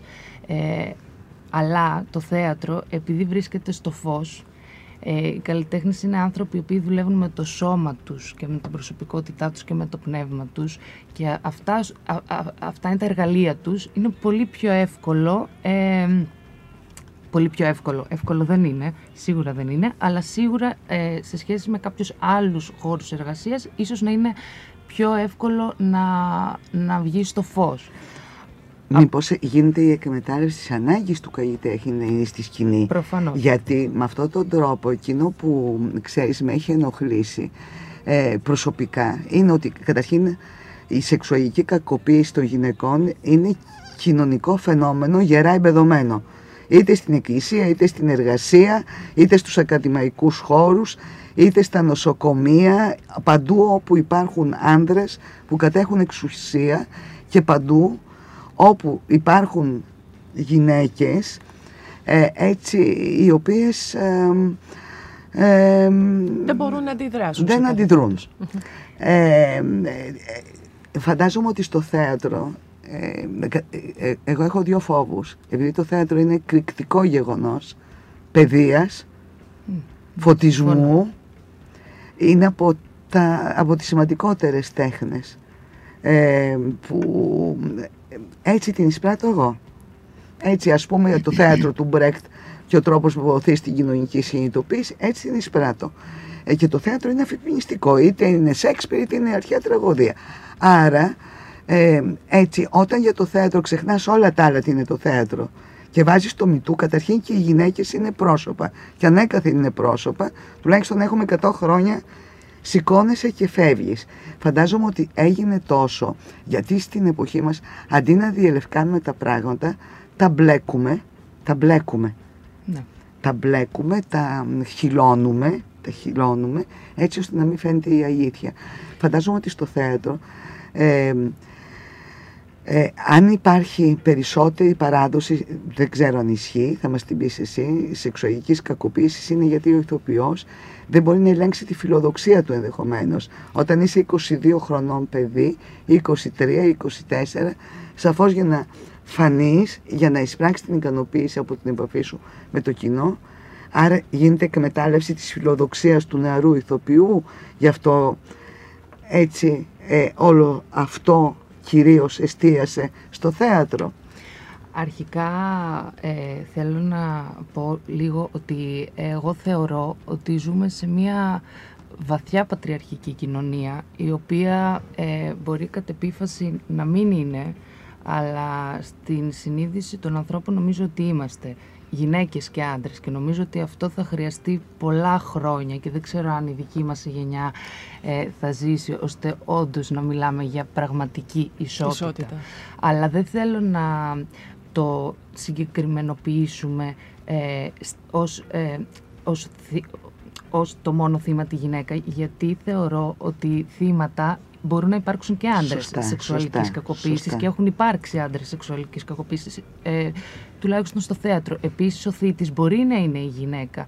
Για μένα. Ε, και ως μορφή της πατριαρχικής ας πούμε κοινωνίας ε, για μένα ε, δεν είναι ε, πατριαρχική ως προς το φύλλο αλλά ως προς την εξουσία το πρόβλημα πηγάζει από το γεγονός ότι είτε από την οικογένεια είτε από το σχολείο μαθαίνουμε ε, να φοβόμαστε ή να πειθαρχούμε ή να προσπαθούμε να, πάντα να έχουμε κάποιον από πάνω που θα μας διατάζει, που θα μας πει τι θα κάνουμε. Ε, θεωρώ ότι οι Έλληνες έχουν ε, σαν λαός μεγάλο πείσμα αλλά και ε, μια απειθαρχία που όμως εγώ τη θεωρώ καλή. Δηλαδή θεωρώ ότι αυτή η απειθαρχία μας οδήγησε στην Επανάσταση, μας οδήγησε στο να ήμασταν το λίκνο του πολιτισμού για την υπόλοιπη Ευρώπη. Την, την, τη θεωρώ καλή, αλλά ε, θεωρώ ότι μας αναγκάζει να πρέπει να βάζουμε πάνω από το κεφάλι μας ένα ναγά εντός εισαγωγικών για να μας πει τι θα κάνουμε. Αυτό νομίζω ότι έχει περαστεί με κάποιον τρόπο, ίσως λανθασμένα και στο θέατρο, όπου κατά τη γνώμη μου, η υγιής και η σωστή ε, σχέση μεταξύ σκηνοθετών και ηθοποιών ε, θα πρέπει να είναι Ο ηθοποιός πρέπει να ε, είναι ισότιμος με το σκηνοθέτη και ο σκηνοθέτης να αντιλαμβάνεται τον ηθοποιό όχι μόνο σαν εργαλείο του για να πραγματοποιήσει το όραμά του αλλά σαν ισότιμο συνεργάτη που πρέπει να του δώσει τα καλύτερα εφόδια για να μπορέσει ο ηθοποιός να υπηρετήσει το όραμά του είναι αμφίδρομη η σχέση και νομίζω ότι αυτό κάπου, ε, κάπου εκεί χάνεται το νόημα. Ε, ε μας, Θέλω να πάμε και στην παράσταση θα όμως, πάμε, Θα πάμε. Ναι. Άρα βάζεις το πάγιο ζήτημα του σεβασμού στην εξουσία ναι. που έχουμε και έτσι ανατρεφόμαστε. Ε, ε, μια και μιλήσαμε και για το 21 προηγούμενα είναι ναι, το κατάλοιπό μας αυτό. Ε, να τα έχουμε ε, και νομίζω ότι εκεί θεμελιώνεται και το πελατειακό σύστημα και η πελατειακή συνείδηση Αν, ανεξαρτήτως το πόσο άχρηστη είναι η πολιτική μας εμείς εκεί θα τους ψηφίσουμε και μετά αφού τους ψηφίζουμε την άλλη μέρα δεν τους αναγνωρίζουμε. Μόνο στην Ελλάδα συμβαίνει αυτό. Και ένα ακόμη γιατί ήταν πολύ σημαντικός ο, ο λόγος της ε, Μαρίας και η ανάλυση αυτή η υπακοή μας ε, στους εξουσιαστικούς ε, μηχανισμούς. Ε, και νομίζω ότι ναι, μπορούμε να πάμε και στο. Ε, σε ευχαριστώ. και, και στο παραγόμενο. Λοιπόν, νομίζω ότι όντως είναι πολύ σημαντική και η κατάθεση της Μαρίας, αλλά νομίζω ότι πρέπει να περάσουμε και στην παράσταση αυτή καθ' αυτή. Καταρχάς, να πω ότι η Μαρία έχει, μπορεί να είναι η πρώτη της παράσταση επί θρακιώτικου εδάφους, επί Κομωτινέικου. Έχει όμως μια σειρά παραστάσεων ήδη στο βιογραφικό της από τις δούλες του Ζαν Ζενέ σε μετάφραση του Δημήτρη Δημητριάδη για δύο χρονιές μάλιστα. Κάτω η Μεγάλη, ένα παιδικό musical σε σκηνοθεσία του Μάνου Θανόπουλου και το σπίτι της Μπερνάντα Άλμπα, διασκευή και επιμέλεια της ομάδας Burn Project ε, και διασκευή πάλι του musical Kiss Me Kate, το Kiss Them Kate σε σκηνοθεσία της Μαρίας Σολομού. Φτάνουμε όμως το σήμερα και μιας και μιλάμε για σχέσεις σεβασμού στο επίπεδο συνεργασίας σκηνοθετών, ηθοποιών και όλων των εμπλεκομένων, νομίζω ότι αυτή η παράσταση του Διπεθέ Κομωτινή, δεδομένου ότι γνωρίζω και το σύνολο των ε, συντελεστών αρχής γενομένη από την αγαπημένη μας τη Μυρσίνη τη Λατζουάκη, είναι ένα τέτοιο παράδειγμα. Πες μας λοιπόν δύο πράγματα σε σχέση με τη συμμετοχή σου στην παράσταση αυτή. Πώς είναι να επιστρέφεις εδώ ε, και για το περιεχόμενο βέβαια της παράστασης που ενδεχομένως κάποιος δεν την έχει παρακολουθήσει και θέλει να μπει τώρα στη διαδικασία να τη δει. Ε, θα ήθελα καταρχάς να ευχαριστήσω το ΔΠΘ και τους ανθρώπους του για αυτή την ευτυχή συγκυρία μέσω κορονοϊού. Ε, για μένα ήταν μεγάλη μου χαρά να επιστρέψω και να δουλέψω στον τόπο μου, σίγουρα, και μεγάλη συγκίνηση ε, να συνεργαστώ με τον άνθρωπο που με εισήγαγε ε, στους κόλπους της υποκριτικής και με πίστεψε και μου έχει δώσει κάποια πάρα πολύ σημαντικά μαθήματα για να πορεύομαι όλα αυτά τα χρόνια. Ε, και την ευχαριστώ πολύ. Ήταν μια πάρα πολύ ωραία συνεργασία, πάρα πολύ υγιής, ε, έγινε με πολύ αγάπη, ε, σε γρήγορους ρυθμούς, ε, απαιτητικούς ρυθμούς.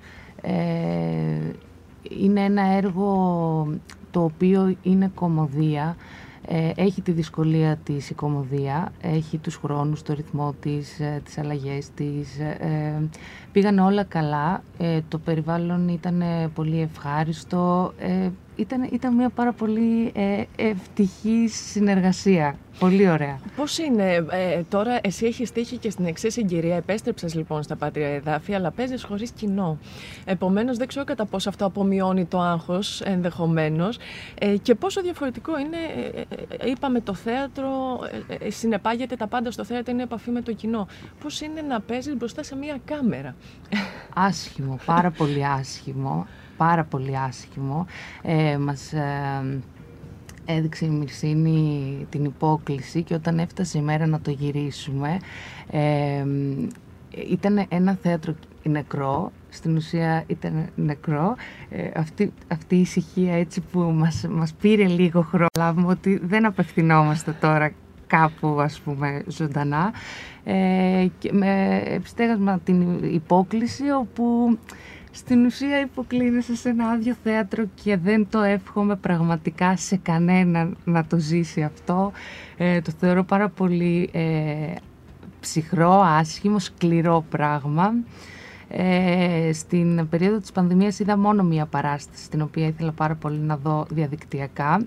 Σταμάτησα στη μέση, δεν μπόρεσα να την παρακολουθήσω. Θεωρώ ότι το θέατρο δεν είναι για να μεταφέρεται στις οθόνες, είναι μια λύση ανάγκη στην οποία σέβομαι και υπηρετώ αυτή τη στιγμή, αλλά σίγουρα ε, δεν είναι μια μορφή τέχνης που μπορεί να επιτελέσει το έργο της μέσα από το διαδίκτυο. αυτό νομίζω. Ε, που δεν είναι λόγο. Η μαγεία του θεάτρου είναι ζωντανή. ήθελα να σε ρωτήσω κάτι. Ε, γυρίστηκε με τη μια, ναι. σαν να ήταν παράσταση; Ναι, ναι ήταν ναι. θεατρική παράσταση ε, μία φορά και αυτό. Έτσι. Θέλω να σε ρωτήσω, επειδή ακριβώς ζούμε αυτή την εποχή και επειδή το, ζήτημα της, ε, είπες να υπάρχουν κανόνες μεταξύ των ηθοποιών και των σκηνοθετών, ε, σήμερα έχει καταληθεί το εργασιακό σύμπαν των ηθοποιών. Έτσι, δηλαδή εγώ θυμάμαι επειδή είχαμε στενή επαφή ως παρατηρητές πάντοτε με το θέατρο, οι ηθοποιοί ασφαλίζονταν υποχρεωτικά, είχαμε τότε και ένα σπίτι όπου διέμενε ηθοποιός, που διέμεναν οι ηθοποιοί ε, για να ε, έχουν μειωμένα έξοδα, γιατί ποτέ δεν ήταν υψηλά αμοιβόμενοι οι ηθοποιοί. Ε, τουλάχιστον όμως ήταν ασφαλισμένοι, είχαν αίσθημα, αμείβονταν κανονικά, υπήρχε ένας εργασιακός κανόνας που ετηρείτο, έτσι, και ξέρουμε ότι όλα αυτά σήμερα, εκτός από, την, από τους κανόνες που πρέπει να μπουν και εξυπακούονται πάντα στη διαχείριση ανθρώπων, πόσο μάλλον όταν αυτοί είναι υπερφωτισμένοι, γι' αυτό σήμερα εσείς η νέα γενιά βλέπουμε και στην Αμερική και στη Νέα Υόρκη και στο Παρίσι οι καλλιτέχνες συγκεντρώνονται και αντιδρούν στο κλείσιμο των χώρων τέχνης αλλά στην Ελλάδα που το τοπίο είναι τόσο ασύντακτο και σε σχέση με την καθημερινή σας επιβίωση θα κάνετε κάτι. Έχετε το say βέβαια, αλλά θα κάνετε κάτι. Θα περάσετε σε κάποιες μορφές ακτιβισμού διεκδικώντας αυτό που λέμε και εργασιακή αξιοπρέπεια. Γιατί όταν τελικά πας και δουλεύεις ας πούμε, βγάζεις μια παράσταση με 100 ευρώ, σημαίνει ότι η κοινωνία και εσύ ο ίδιος δεν εκτιμάς τη δουλειά σου. Όμως σύρεσαι και άγιες όταν δεν υπάρχει πλαίσιο. Ε, είναι ένα πάρα πολύ μεγάλο και βαθύ ζήτημα αυτό το οποίο έχει ανακοινήσει η πανδημία για καλό πάλι πιστεύω ε, θεωρώ τον ηθοποιό όχι άμυρο ευθυνό θεωρώ ότι φέρουμε ευθύνη σε αυτό και εδώ τίθεται ναι το θέμα δεν θα πω τόσο της φιλοδοξίας θα πω ότι ε, η τέχνη αυτή είναι... Είχα μια δασκάλα που έλεγε ότι η υποκριτική δεν είναι φυσική. Δεν έχει αποδείξεις. Είναι κάτι το οποίο είναι πρακτικό και πρέπει να εξασκήσεις αυτό. Είναι όπως ο τσαγκάρης πρέπει να κάνει πολλά παπούτσια. Ε, οπότε ίσως πολλοί από εμάς πέφτουμε στην, ε, ε, σε αυτή τη λέλαπα του άμυστου ηθοποιού για να κρατιόμαστε σε μία εγρήγορση και σε μία φόρμα θα πω. Ε, η πραγματικότητα στο ελληνικό θέατρο είναι αυτή. Είμαστε πάρα πολλοί ηθοποιοί, πάρα πολλοί. Πάντα υπήρχαν πολλοί ηθοποιοί, αλλά στις μέρες μας είμαστε πάρα πολλοί για να απορροφηθούμε όλοι όπως θα έπρεπε με τα ένσημά μας από τις παραγωγές που ε, πληρώνουν. Οπότε ψάχνουμε εναλλακτικούς τρόπους επιβίωσης. Ε, και αυτό σημαίνει να δουλεύουμε σε άλλα επαγγέλματα για να βγάζουμε τα προστοζήν, ε, να δουλεύουμε χωρίς μισθό, ε, πολλά είναι τα Πάντως είναι γενικά ένα σύντακτο τοπίο το τοπίο του θεάτρου. Είναι. Ε, ε, απ' την άλλη ξέρουμε ότι το θέατρο σήκωσε τον ανθρώπινο πολιτισμό. Είναι πολύ αυστηρή τέχνη, πολύ αυστηρό ενδιέτημα παιδείας δεν μπαίνεις στο θέατρο για να δείξεις ότι είσαι ωραίος ή ωραία. Όχι. Και βλέπουμε ότι η συνήθεια της εποχής είναι μπαίνουμε όλοι, έτσι είναι άπειρες οι δραματικές σχολές. Δεν ξέρω κατά πόσο, επειδή πάμε στην ιδιωτικοποίηση γενικά της παιδείας, αυτό που σημαίνει και παρακαμή ε, να έχουμε ιδιωτική παιδεία, αλλά να έχουμε και Average, ξέρω εγώ, ή Οξφόρδη, ή να έχουμε τέτοιου υψηλού ε, επίπεδου ιδιωτικά εκπαιδευτήρια. Ε, ε, στην Ελλάδα βλέπουμε ότι ιδιωτικοποιούνται για να γίνουν μπέστες σκύλια γιαλέστε. Χωρίς κανόνες, χωρίς προαπαιτούμενα, χωρίς τίποτα. Ελπίζω η γενιά σας να έχει πολύ θάρρος, ε, να είναι, να το πω έτσι με το μοντέρνο όρο, ε, να, να, έχετε πολύ ακτιβισμό μέσα σας, μια και η λέξη συνδικαλισμός σήμερα και η λέξη αγώνες κατακρίνονται ότι είναι ε, ε, έτσι για να μπορέσετε να φτιάξετε ε, πραγματικά ένα ε, υγιέστατο πλαίσιο για το θέατρο, μια υψηλή τέχνη την οποία υπηρετείτε. Μακάρι. Ευχαριστούμε πάρα πολύ. Εγώ θέλω να κάνω ένα τελευταίο ερώτημα στη Μαρία. Ε, σε παρακολουθούμε τώρα λοιπόν στην παράσταση του ΔΠΘ και ευελπιστώ αυτή η αρχή σου ε, ε, σε ό,τι αφορά την επαγγελματική σου ενασχόληση στο θέατρο να μην είναι και τελευταία στην Κομωτινή, να είναι πολύ πλούσιες. Υπάρχει κάτι για το μέλλον στα σχέδιά σου σε επίπεδο παραστάσεων, ενδεχομένως εμφανίσεων, ε, ε, κάτι το οποίο σκέφτεσαι, πού θα μπορούμε να σε απολαύσουμε στο άμεσο μέλλον, πέραν φυσικά της παράστασης του ΔΠΘ Κομωτινής; Ε, δυστυχώς ε, δεν είναι κάτι προγραμματισμένο για την Κομωτινή, για το άμεσο μέλλον. Προετοιμάζω μια παρά... Προετοιμάζουμε μια παράσταση με την κυρία Σκότη, ε, η οποία ξεκίνησε ε, με μια ομάδα ηθοποιών από τα σεμινάρια της. Ε, την ξεκινήσαμε πριν την πανδημία, μας έπιασε η πανδημία, αναγκαστήκαμε να κάνουμε αυτό το το άχαρο μοτίβο των διαδικτυακών προβών ε, και συνεχίζουμε να τις κάνουμε. Ε, παρά τις αντικσότητες, τις πάρα πολλές αντικσότητες ε, και καλώς εχόντων των πραγμάτων θα εμφανιστούμε τον Νοέμβριο ε, στο Θέατρο Επικολονό. Λοιπόν, άρα είναι μια πολύ καλή ευκαιρία να κλείσω εισιτήριο να φύγω εγώ τον Νοέμβριο για να την επισκεφτώ. Θέλω πραγματικά να σε ευχαριστήσω θερμά. Η Τζέννη ως μαμά είναι πάντα χήμαρος, και, αλλά θεωρώ ότι το αποτέλεσμα πραγματικά συνολικά της παρουσίας και των τριών μας είναι μια πολύ ωραία συζήτηση.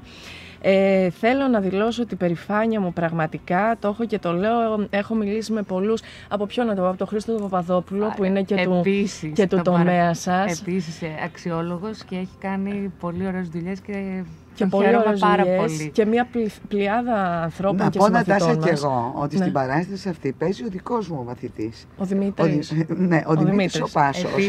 δηλαδή ε, τον αγαπώ ιδιαίτερα, ιδιαίτερα ταλαντούχος, ναι, ναι, ναι. ιδιαίτερα τίμιος άνθρωπος. Ναι, ναι, ναι. ναι έτσι, ε, εξαιρετικός θεατράνθρωπος με πραγματική αγάπη και αφοσίωση για το θέατρο. Και, και η Κρίσα Ιωαννίδου και, η Αθανασία Υποπουζή ναι, επίσης. Όλα αυτά τα παιδιά είναι εξαιρετικά. Εξαιρετικά. Η Παναγιωτίδου. Σωστά, ναι. σωστά. για πες μας και τους άλλους συντελεστές να αποδώσουμε δικαιοσύνη. Βεβαίως.